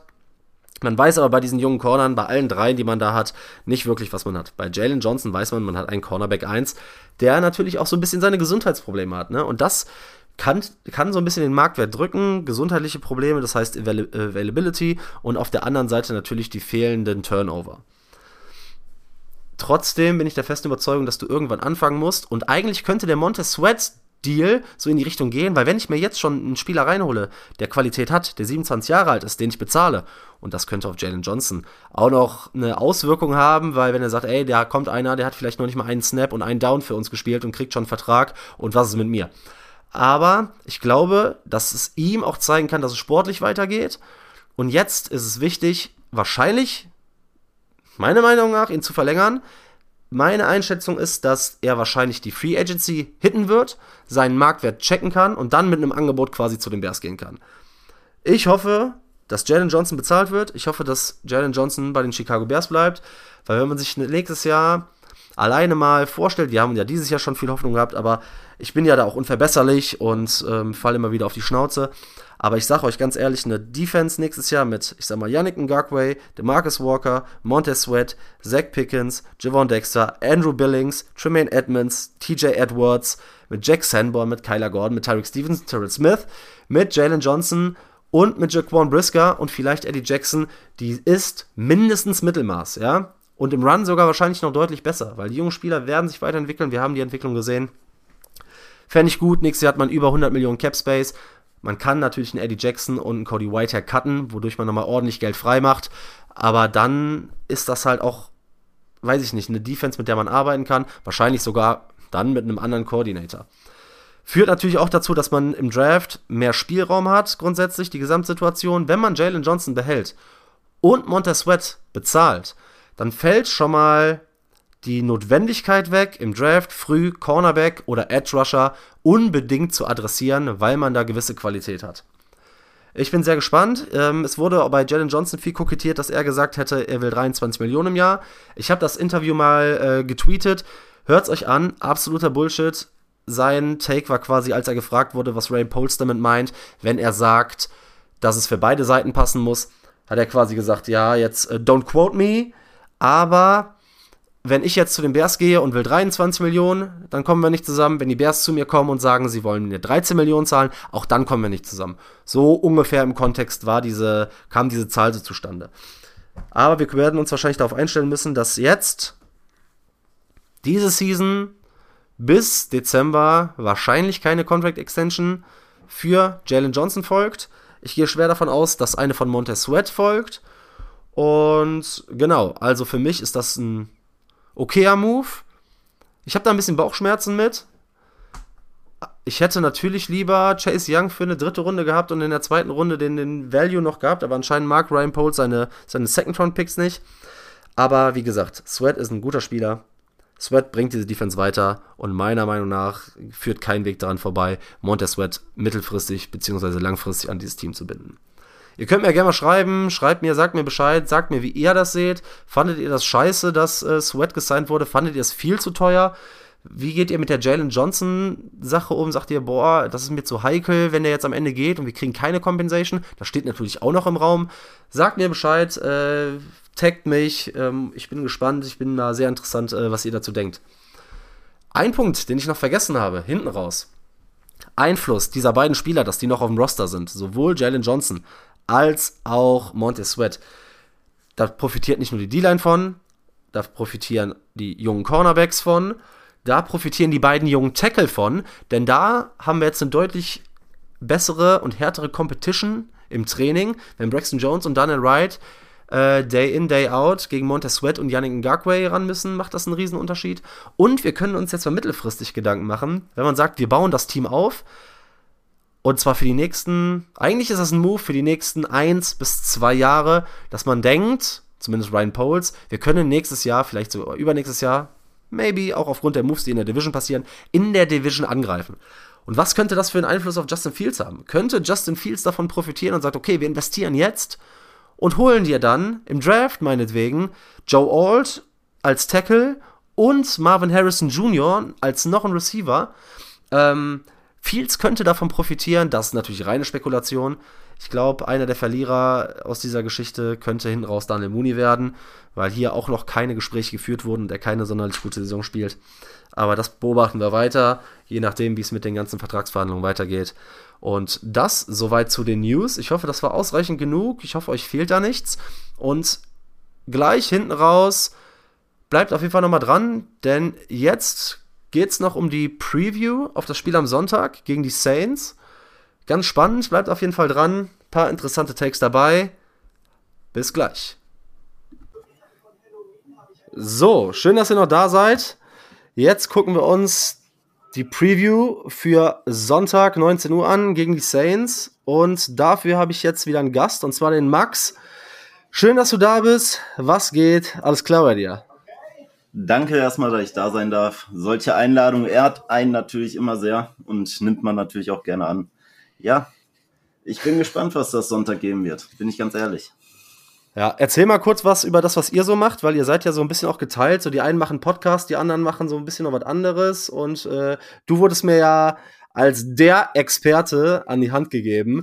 Und erstmal nochmal danke, dass es so spontan geklappt hat da draußen. Wir hatten so ein bisschen, oder ich hatte so ein bisschen Termin, Abspracheprobleme, Spontanität und so. Deshalb äh, nochmal dahin äh, herzlichen Dank. Aber erzähl erstmal kurz, weil vielleicht verirrt sich der ein oder andere Saints-Fan ja, der noch nicht bei euch ist, äh, hierhin. Und dann muss er natürlich wissen, wo er zukünftig den Content herkriegt. Ja, äh, man muss halt unterscheiden. Saint Germany ist ja, ich sag mal, liebevoll groß. Da, will, da zieht sich ja die ganzen Saints-Fan dazu. Äh, der Unterschied ist halt, es gibt die Jungs von dem Who Dat Talk so, und uns und unseren halt. Äh, wir machen das halt als interaktiven Livestream auf Twitch hm. einmal in der Woche. Deswegen, da gibt's halt so ein paar, so ein paar Parallelen diesbezüglich. Wir haben halt keinen reinen Podcast, sondern wir machen das wirklich interaktiv mit Zuschauern, mit Guests auch. Ja, äh, beziehen den Chat dann mit ein und so weiter. Ähm, jetzt auch wieder Freitag habe ich mit einem Arne von den Gervon Beers Cave ja, genau. äh, eine Folge. Und zum Beispiel nächste Woche, nee, übernächste Woche, am sechzehnten machen wir zum Beispiel wieder einen Mid-Season Division Talk. Mit allen Division, äh, also mit allen aus unserer Division äh, und dann Geil. mal so die, ich sag mal, so den, so den kleinen Rückblick auf die erste Show, die wir vor der Season hatten, und dann so mhm. mal so ein bisschen abschlagen, wie zufrieden man so untereinander ist mit dem ganzen Standing und die Wünsche, die man vorher hatte. Das könnte spannend werden. Ja, sehr, sehr geil. Äh, sehr, sehr coole Sache auf jeden Fall. Dann gucken wir uns aber direkt mal das Spiel von Sonntag an. Ähm, Saints Bears, die Saints kommen aus einem achtunddreißig siebenundzwanzig Sieg raus, stehen jetzt vier vier. So grundsätzlich, wie zufrieden bist du mit der Saison und wie würdest du sagen, wo geht die Reise deiner Einschätzung nach für die Saints dieses Jahr noch hin? Äh, nach dem ersten Talk, den ich damals hatte, bin ich ganz ehrlich, äh, weil ich ja eben Mid-Season, äh, Pre-Season-Talk angesprochen hatte, unserer Division. Ähm, aktueller Stand vier vier. Ja, es ist noch alles drin, keine Frage. Aber so die Erwartung, die man vorher hatte, absolut nicht erfüllt.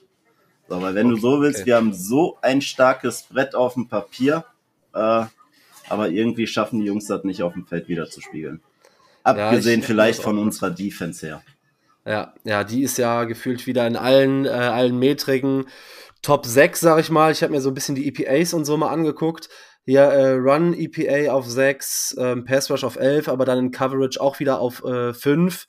Generell die Saints Defense laut P F F auf sechs in der N F L.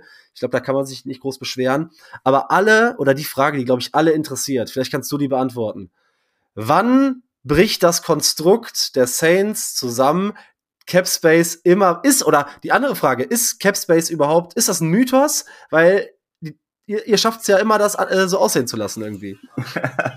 Ja, das fragt irgendwie jeder. Ich sag mal so, äh, Loomis Magic halt. Ähm, das Ding ist wirklich, das frage ich mich auch schon seit Jahren jetzt mittlerweile, wie lang kann das gut gehen oder wie lang wird das gut gehen? So, wie lang willst du noch Geld, was du, ich sag mal, dieses Jahr nicht unbedingt hast, weiter in die Zukunft verlagern? Mhm. So, wenn du so willst, wir sind seit Jahren äh, mehrere Millionen über dem Cap. So, zwanzig siebzehn zum Beispiel waren wir schon fünfundsiebzig Millionen drüber. Ähm, jetzt dieses Jahr haben wir auch wieder zweiundsiebzig Millionen umgewandelt. So, nächstes Jahr bist du allein wieder bei knapp sechzig Millionen über dem Cap. Klar, der Cap steigt zwar aktuell jährlich, was uns zugute kommt, aber wie lang willst du Spieler bezahlen, sag ich mal, die schon seit zwei oder drei Jahren bei einem anderen Team sind?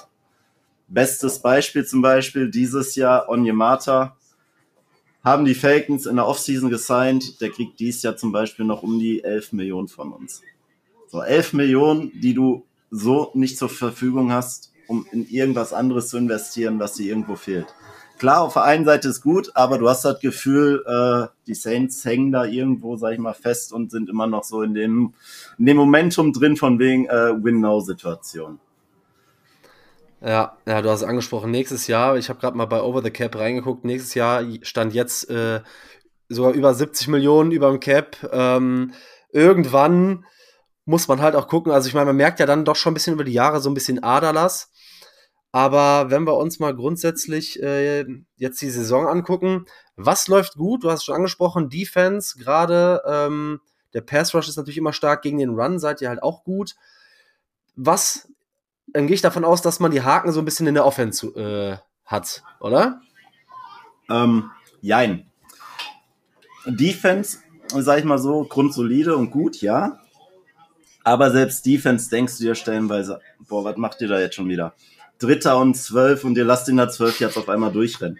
Wo du dich fragst, wo? So dieses von jetzt auf gleich vorher wie eine Bank und dann auf einmal dieser Zusammenbruch und wieder das neue First Down. Wo du jedes Mal einfach nur so denkst, mm. nein. Ähm, aber im Prinzip stimme ich dir recht, unsere Defense grundsolide und steht sehr gut da. Ähm, also die Defense merkst du auch stellenweise, hat Bock. Das Ding ist aber, manchmal fragst du dich an Spieltag, äh, so oft wie die Defense auf dem Feld steht, wie lange geht das gut, wenn die Offense nicht mm. mal der Defense Zeit zum Verschnaufen gibt. Ähm, das andere Ding, offense-technisch ist der Wurm drin, keine Frage. Äh, da hakt es aber an mehreren Baustellen. Zum Glück ist A K back äh, und er scheint halbwegs der Alte zu sein. Mhm. Zumindest mittlerweile wieder. Am Anfang vielleicht auch ein bisschen rostig. Äh, keine Frage, wenn man drei Wochen nicht spielen kann, nicht mit einem Team zusammen sein darf und sonstiges. Ähm, aber das funktioniert langsam wieder. Jamal Williams kam jetzt auch wieder von der Injury, äh, Injury-Liste runter, zum Glück. Ähm, Kendry Miller macht einen guten Eindruck, unser Rookie-Running-Back aus der dritten Runde, den wir gedraftet hatten. Ähm, das funktioniert so halbwegs. Ähm, das Ding ist halt wirklich, stellenweise hast du das Gefühl, wir haben gar, gar keine Tight Ends auf dem Feld. Vor allem in der Red Zone ist eigentlich Tight End äh, Anspielstation Nummer eins, wenn wir mal ehrlich sind, für einen Pass. Bei den großen Monstern. Ähm, das hast du ein bisschen vermisst. Äh, dann O-Line-technisch äh, ist aktuell sehr viel Chaos, sehr viel unnötige Flanken, sehr viel auch äh, hast da Leute drin, die gestandene Veteranen sind, die sich manchmal, wie wird Coach Isume so gerne sagen, vergenusswurzeln lassen vom Allerfeinsten. ähm, Ja, also es passt irgendwo O-Line-technisch vorne und hinten nicht. Dann haben sie Trevor Penning starten lassen, äh, unser First-Round-Pick vom letzten Jahr. Ähm, die ersten zwei Spieltage waren jetzt vielleicht nicht die besten, danach wurde er besser und dann haben sie ihn gegen Houston, meine ich, ja. Gegen Houston war das gebencht. Ähm, und jetzt sitzt der gute Herr auf der Bank. Ist auch war nicht das nicht so der geil. Rookie, der so ein bisschen Probleme hatte mit Aggressionsproblemen im Camp? Ja. der, der dann auch schon mal äh, etwas wütender wurde, keine Frage. Ähm, ich sag mal so, klar, Trevor Penning äh, war ein Fall für sich, der Draft-Pick auch. Ähm, was man so gesehen hat, stellenweise, ja, war gut. Das Ding ist aber, die Technik war zu unausgereift von ihm. Mhm. So. Dann hast du halt versucht, ihn so zu kriegen, wie du haben willst. Das Ding ist, mittlerweile hast du auch das Gefühl, damals war gegen den Run besser und gegen den Pass schlechter. Jetzt hast du genau andersrum. So, jetzt ist er mhm. gegen den Pass wohl besser geworden, aber gegen den Run wieder schlechter. So, jetzt hast du das Problem. Ich finde es aber zum Beispiel nicht gut. Man hat gesehen, er wurde zwar besser, klar, dann muss man halt den Run ein bisschen anders da konzipieren. Dann läuft man halt nicht über seine Seite, sondern verschiebt auf die andere Seite. Aber dass man dann einen jungen oder einen jungen Spieler, den man eigentlich als Starting Left Tackle äh, gesetzt hat, dann bencht. Ähm, mhm. Das behindert ihn ja jetzt auch in seiner Entwicklung, sag ich mal, ein bisschen. Und dann ist ja die Frage, wie sehr knackt das an sein Ego? Ne, richtig. Ähm, wenn wir, wenn wir uns das angucken und uns mal so ein bisschen auf die, auf die Matchups bei dem Spiel für Sonntag ähm, ich sag mal, wir uns damit auseinandersetzen. Also für mich ein Riesending, es wird auch wieder Alvin Kamara sein, der ja sowohl irgendwie jetzt deutlich mehr auch im Rushing, im Run-Game eingesetzt wird und äh, und halt aber genauso seine Receptions kriegt, ne? Das heißt, ob Screen oder ähm, Intermediate oder so oder in der Flat oder halt auch einfach, äh, weiß ich nicht, Underneath.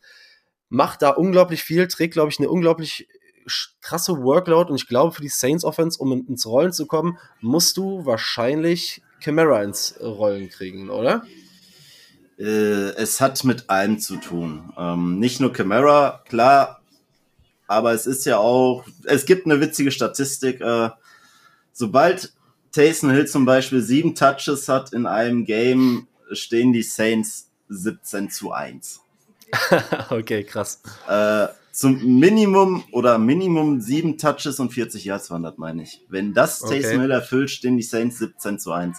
Also es ist faszinierend. Also wie gesagt, es muss mehreres zusammenspielen. Für mich ist halt wirklich ein Matchup wirklich jetzt die O-Line, vor allem dadurch, dass ihr Montez Sweat äh, ja. geholt habt. Ähm, mhm. Wie wird er schon eingebunden? Wie, wie schnell kann er sich integrieren? Wie gut hält unsere O-Line dagegen? Ich bin jetzt ehrlich, ich habe sonst gerade nicht den Überblick, was ihr an Edge noch zur Verfügung habt. Yannick Ngakoue, ähm, aber bis, bisher relativ schwach. Ähm, DeMarcus Walker rutscht natürlich jetzt auf Edge Nummer drei oder rückt so ein bisschen in die Mitte. Wobei unser Pass-Rush bisher, und ich kann mir nicht vorstellen, dass Sweat jetzt schon so, ein, so eine große Workload kriegt, wenn er jetzt seit, was ich seit heute jetzt vielleicht in Chicago ist. Ich weiß noch nicht, wie viel er spielt. Gegen den Run sind die Bears relativ solide. Mittlerweile Top sechs bis Top acht. Äh, auch so was äh, Rushing E P A und Success Rate und so angeht, aber Pass Rush ist eine riesengroße Frage, und wahrscheinlich ist es der beste Zeitpunkt, die Bears Defense jetzt nochmal zu spielen, bevor Montez Sweat vielleicht, in meiner Meinung habe ich eben drüber geredet, auch nicht der Superstar, aber macht ja im Endeffekt jede D-Line besser, und dementsprechend glaube ich, dass das noch ein ganz guter Zeitpunkt ist, da der Pass Rush, glaube ich, immer noch relativ äh, ja, butterweich äh, aussehen wird. Ja, wie gesagt, also für mich halt wirklich so, ist jede Woche ein Matchup für mich persönlich gesagt, die D-Line gegen unsere O-Line. So, mhm. Wie wird unsere O-Line halten? Wie wird sie gegenhalten? Wird sie besser oder schlechter? Ähm, ja, vor allem, wie, wie geht gesagt, dann auch Derek Carr mit dem Druck um? Ne? Wie, wie läuft das, das bisher so? Mal so, mal so. Äh, ja. Also wie gesagt, dadurch, dass er ja am Anfang die ersten drei Wochen hatten wir, glaube ich, schon zwölf sechs gegen uns, zwölf oder dreizehn sechs. Ähm, mhm. Das ist natürlich schon eine Hausnummer. Ähm, keine Frage. Deswegen, also, dass da irgendwann ein Quarterback verletzt wird, so wie es Derek Carr jetzt dann auch passiert ist, ähm, ist halt nur eine Frage der Zeit, wenn wir ganz ehrlich sind. Ja.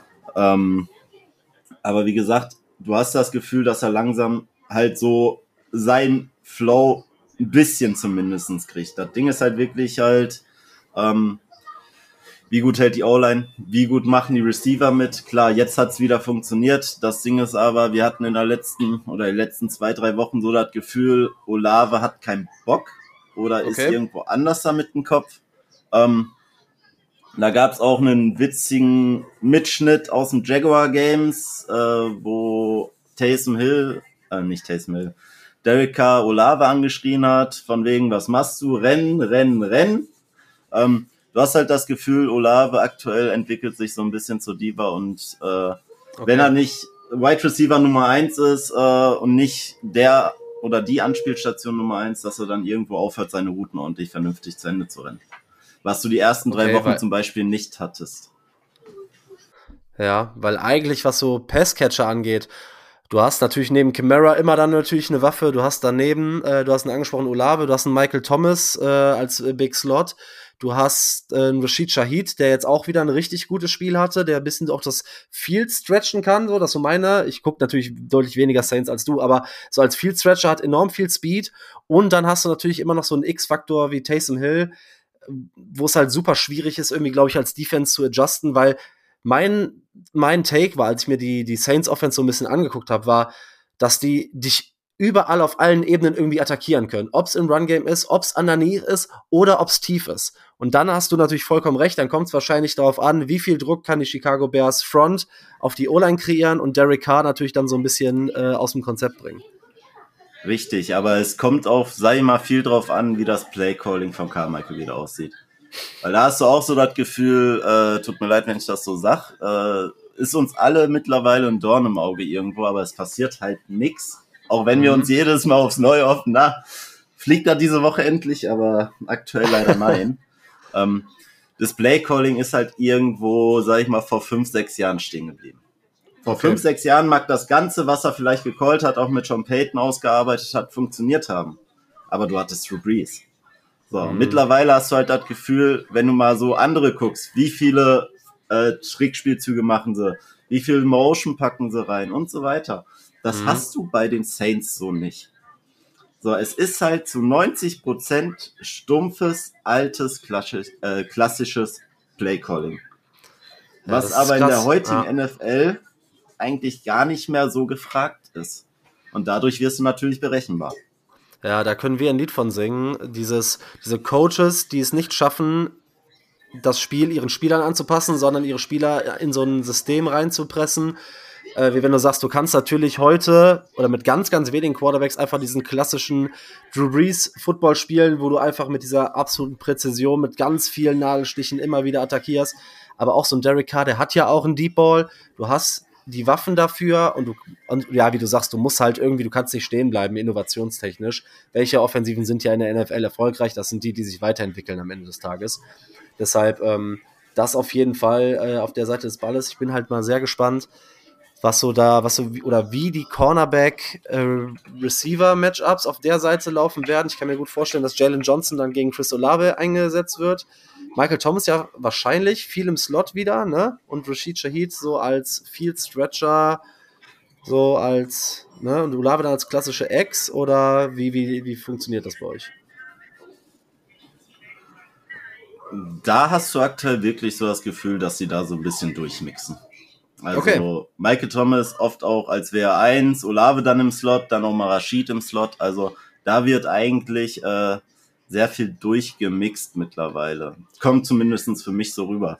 Ähm, weil ich kenn, kann jetzt nicht sagen, pass auf, die spielen klassisch so und so, die Wide Receiver. Ja. Ähm, das Ding ist halt auch, wir sind jetzt in Woche neun.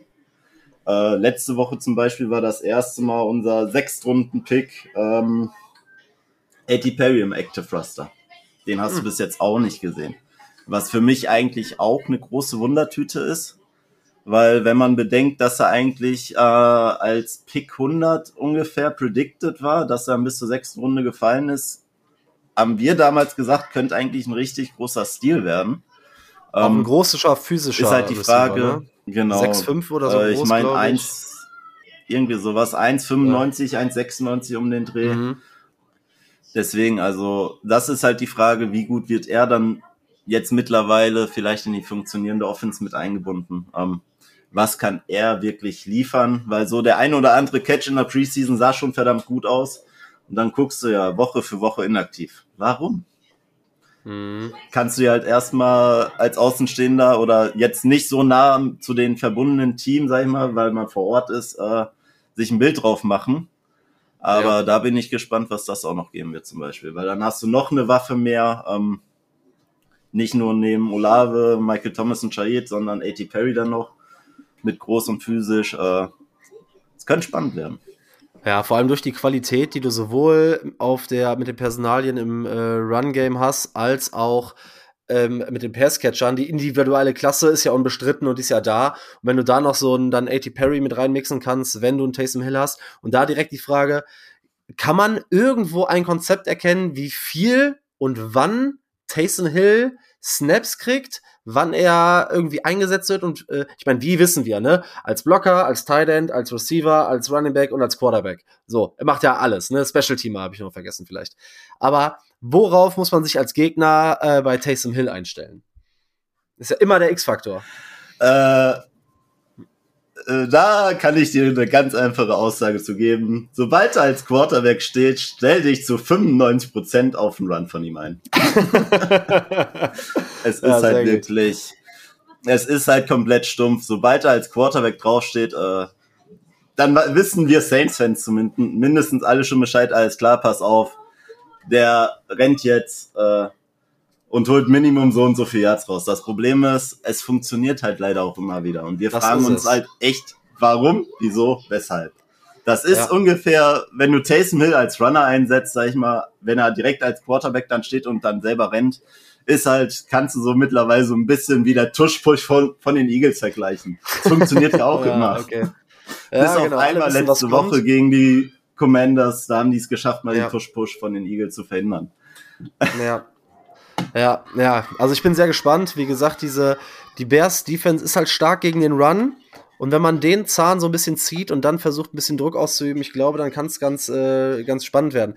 Wenn wir uns die andere Seite des Balles angucken und dann mal wahrscheinlich die große Stärke dieses Saints-Teams schon dieses Jahr, äh, dieses Jahr und schon letztes Jahr, mh, ich glaube, ein Matchup ist natürlich die, die O-Line, auch da die Trenches, ne? Weil eure Defensive Line alleine vorne ran mit äh, Cameron Jordan ist natürlich dann auch brutal. Und gerade wenn du jetzt, und wir haben die Info ja schon, Justin Fields soll nicht spielen, wurde schon outgeruled, Tyson Bagent wird wieder spielen. Und dann wirst du halt versuchen, einem undrafted Rookie-Quarterback mit dieser Defensive Line das Leben so schwer wie möglich zu machen. Ja, äh, einmal das. Ähm, wie gesagt, ich sage jetzt mal, Cam Jordan, klar, ist immer noch ein sehr geiler Spieler, keine Frage. Ähm, wer für mich die Season aber bis jetzt sehr heraussticht, äh, ist Granderson. Mhm. Ähm, hat sich ja auch jetzt einen, sag ich mal, einen neuen Vertrag verdient, bevor er nächstes Jahr Free Agent werden würde. Für mich ein guter Deal. Das Ding ist aber auch wieder vier Jahre, dreiundfünfzig Millionen. Wo nimmst du das Geld okay. her? Das genau, ist ja das, zur, wo wir am Anfang hatten mit Loomis Magic, Capspace verschieben. Zur Vollständigkeit halber kurz, äh, für die Bears-Hörer, die ihn nicht kennen, das ist der zweite Edge-Rusher, ne? Carl äh, Granderson. Müsst ihr im Spiel drauf achten, Nummer sechsundneunzig, glaube ich, ne? Ja. Müsste, ja. Ja, genau. So. Nur kurz. Zur der Vollständigkeit halber. Dann, genau. Wo, wo, wo habe ich dich unterbrochen? Sorry. Nein, ähm, das ist halt bezüglich äh, Carl Granderson. Der Deal ist gut. Persönlich gesagt, ähm, mhm. ist halt wichtig, dass sie den gehalten haben, weil er hat so, so ein bisschen seine Breakout-Season dieses Jahr, hast du das Gefühl. Also okay. bis jetzt sticht er halt wirklich heraus und performt halt sehr gut. Ähm, das wäre sonst wieder so ein Verlust wie damals Trey Hendrickson zu den Bengals. So, ja. Weil den Verlust, bin ich ehrlich, merke ich halt immer noch sehr. Mhm. So, da hätte ich damals lieber Davenport verloren als Hendrickson. Und wir hätten Hendrickson noch im Team. Aber so hast du das ja. Gefühl, dass Granderson aktuell so die Lücke da ein bisschen schließt. Äh, wie gesagt, Isaiah Foskey zum Beispiel, unsere andere Edge auf der Seite, kriegt noch nicht so viele Snaps. Ist auch wohl mhm. noch nicht so weit. Dafür unser Defensive Tackle aus der ersten Runde mit Brian Brisee äh, macht einen sehr guten, sehr guten Eindruck. Okay. Wird sehr viel eingesetzt. Ähm, ich muss, oder wir müssen als Saints-Fans sagen, dafür, dass die D-Line zu ich sag mal, achtzig Prozent ausgetauscht wurde, äh, macht sie einen sehr guten und sehr soliden Job. Und womit wir Saints-Fans definitiv zufriedener sind als mit der D-Line vom letzten Jahr. Vom ja, okay. Konzept, und vor allem, wenn du dahinter einen Top, ich mach's mal großzügig, fünf Linebacker vielleicht mit Demario Davis hast, dann die Secondary macht, finde ich, dieses Jahr einen ziemlich guten Job. Äh, Ugo Amadi hat mir gar nicht so viel vorher gesagt, bevor ich mich mehr mit den Saints beschäftigt habe, um ehrlich zu sein. Dann die Safeties, äh, Lonnie Johnson und natürlich Tyrann Mathieu. Marcus May, Jordan Howden.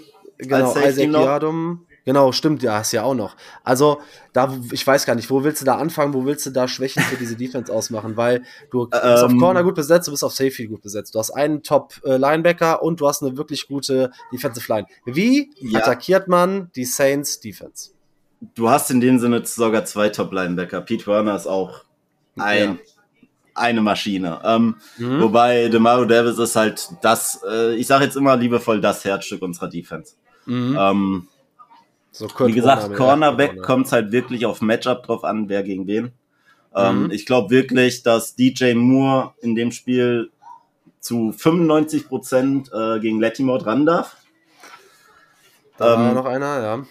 Ist halt die Frage, wie gut Moore, sag ich mal, gegen Latimore Abstand kriegen kann oder wie gut Latimore oder wie viel Bock Latimore hat. Ähm, ja. Das war ja... Die ersten Wochen mega, was Latimore gespielt hat. Äh, jetzt die letzten zwei, drei Wochen hast du so das Gefühl, äh, der kommt an die Leistung aus den ersten Wochen nicht dran. Kann sich natürlich wieder ganz schnell ändern, das wissen wir alle selber. Ähm, mhm. Wie gesagt, Alonte Taylor macht bis jetzt einen guten Job im Slot, keine Frage. Paulson Adebo letzte Woche mit einem Pick äh, kurz vor der Endzone von Gardner Minshew. Ähm, Nachdem er im zweiten Jahr geschwächelt hat, spielt er jetzt auch wieder langsam groß auf. Vor allem ist als zweiter Cornerback ja gesetzt, wo wir nie erwartet hätten, dass äh, das Battle ja. im Sommer so ausgehen wird. Ähm, weil Alonte Taylor eine riesenstarke Rookie-Saison hatte. Wie gesagt, Safety, hast du selber eben schon gesagt, äh, Tyrann Mathieu, Marcus May, äh, Looney Johnson Junior, bis jetzt auch einen Top-Eindruck gemacht, bin ich ganz ehrlich. Ähm, das war für mich damals so, als sie den geholt haben, okay, das ist jetzt so dieser P J Williams-Ersatz für uns. Unser Alleskönner, der im Slot mhm. äh, als Safety und Sonstiges eingesetzt wird. Ähm, ja, wie gesagt, dann hast du noch Jordan Howden, unser Fünftrunden-Pick, der zwei Spiele sogar gestartet ist diese Saison, oder drei, ähm, durch den Ausfall von Marcus May, halt durch die Suspendierung. Äh, hatte auch so keiner auf, auf dem Schirm, den guten Herrn, aber muss man sagen, für einen Fünftrunden-Pick, was der da schon abgefahren hat, Ast rein. Vor allem, wenn man bedenkt, äh, das hatte ich damals in einem Stream bei uns erwähnt, er hat im College-Football über, was waren das, über dreitausend Snaps im Slot gespielt äh, und hat gerade mal zwei Flaggen kassiert. Das muss man ja, okay, sich mal so auf der Zunge zergehen lassen. Slot mhm. ist mit die schwierigste Position, die du eigentlich verteidigen kannst als Defense-Back. Ja. So, und dann in über dreitausend Snaps gerade mal zwei Flaggen kassieren, äh, das ist schon eine Ansage, würde ich mal behaupten. Ja, ich habe mir gerade nochmal, ähm, weil es natürlich, natürlich auch immer viel bei uns äh, in der Offense auf D J Moore an, äh, oder um viel um D J Moore geht. Letzte Mal, ich meine, das war letztes Jahr, D J Moore gegen Lattimore, Lattimore ein Catch für zwei Yards zugelassen. Könnte man, wird man wahrscheinlich dieses Jahr aus Saints Sicht wieder so unterschreiben. Ich glaube, es kann für die Bears auch nur funktionieren, wenn der Run halbwegs etabliert werden kann. Was war denn letztes, letzte Woche so das Problem gegen die, ähm, gegen die Colts, dass man da siebenundzwanzig zugelassen hat? Wie, oder wie hat Gardner Minshew diese Defense äh, attackiert?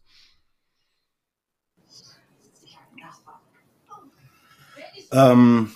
Letzte Woche gegen die Colts, ja, äh, es war halt mehreres. Du hattest halt zwei, drei Big Plays von Taylor halt durch den Run, auch durch die Mitte. Ähm, da hast du halt dann wieder so gedacht, ey, du hast die schon bei einem dritten Versuch und dann haut der da auf einmal so ein, was war denn das, der eine Run, dreißig Yards oder so auf einmal, äh, dann haut der da so ein Big Play durch die Mitte auf einmal raus, wo du dich fragst, wie? Jeder kriegt den Run durch die Mitte gestoppt und du lässt auf einmal so viel Yards zu. Ähm, das ist für mich auch mittlerweile so bei uns, sag ich mal, offense-technisch, wenn gelaufen wird, geht neunzig Prozent durch die Mitte. Das funktioniert mittlerweile nicht mehr. Bei den ganzen schweren, großen Typen, die du da hast, funktioniert der Run durch die Mitte nicht mehr. Du musst dein Run-Konzept umlegen, du musst mehr über die Außen gehen und wenn das funktioniert und wieder ein Run kommt, musst du dann einen Run in der Mitte mal reinsprühen, weil sonst denken sie halt, du rennst nur nach außen. Also diese Mischung macht's halt aus. Und das werde ich auch bei uns wieder sehen. Ähm, ist halt die Frage, wie gut ist Foreman wirklich? Äh, wie gut kriegen die Saints den Run von Foreman äh, gestoppt? Ähm, wie gesagt, äh, dann was letzte Woche war, du hast halt zwei, dreimal ein Big Play zugelassen, weil du halt die Coverage nicht hingekriegt hast oder zu weit weg warst. Um, es ist halt wirklich, wie wird der Defense-Plan von Dennis Allen aussehen? Wird er sehr viel Man spielen? Wird er mehr in Zone-Coverage spielen? Um, weil man muss sagen, die ersten Wochen haben wir sehr viel Man-to-Man-Coverage gespielt. Das hat sehr, sehr gut funktioniert. Um, das Ding ist aber halt auch wirklich, hast du zum Beispiel gegen Green Bay gemerkt, äh, in Woche drei, ähm, Woche drei oder Woche vier? Ist ja jetzt auch egal. Ähm, wie viel Pause äh, kriegt die Defense? So, wenn die Defense dauerhaft auf dem Feld steht, wird irgendwann die Defense müde und dann kann das auch mit dem Verteidigen oder mit dem Covern nicht mehr funktionieren. Also da wird dann halt auch sehr viel Last auf der Offense liegen, dass die Defense halt weiterhin wie, wie gewohnt jetzt oder wie, wie die letzten Wochen, sag ich mal, ihre Verschnaufspausen kriegt, dass sie halt auf ihren Top-Level, sag ich mal, bleiben kann. Ja, dann erzähl uns doch mal abschließend vielleicht, weil wir sind ja hier in einem Bears-Podcast und das interessiert die Hörer natürlich maßgeblich, inwieweit die Bears Möglichkeiten haben oder was passieren muss, wie das Spiel laufen muss, damit Chicago die Chance auf ein W hat. W. Ah, ja. Ja, schwierig, ne? Ist aus Chicago-Sicht gar nicht so einfach, sich da was äh, einzureden. Ich sag mal so, ähm, wie gut ist der Backup-Quarterback Tyson Bagent wirklich? Äh, ist er besser als Field? So, ist die nein, Frage. nein, nein, nein, nein, never. Nein, nein, nein. Das ist ein Backup-Quarterback. Also sag niemals nie. Also ja, Underdog-Stories sind immer die schönsten. Siehe Brock Purdy. Ne? Ja, ich, ich würde mich freuen. Beispiel. Ich würde mich freuen, aber wir haben schon gesehen, was wir an ihm haben. Und die Umstände sind halt auch nicht geil, ne? Also, aber, aber du wirst äh, keinen Superstar-Quarterback am Sonntag sehen. Das kann ich dir soweit schon mal nackig in die Hand versprechen. Nein, äh, also ich sag mal so, die Frage ist halt, wie gut macht er seine Reads? So. Ja. Wenn er sie gut nimmt oder liest, findet er die offenen Fenster, hm. die in jeder Defense irgendwann mal passieren. Ähm, Und dann ist die Frage, was für ein Charaktertyp ist er? Sucht er zwischendurch das Big Play? Oder sagt er lieber, du, pass auf, äh, ich habe drei Versuche, ich gehe dreimal über, sag ich mal, im Schnitt drei bis vier Yards und habe dann das neue First Down. So. Wir wissen alle, äh, Zeitmanagement ist eigentlich das A und O im Football. So, und je mehr Zeit du runternimmst und je länger du den Ball hast, aber immer wieder das neue First Down machst und zum Touchdown kommst, desto weniger Zeit hat der Gegner.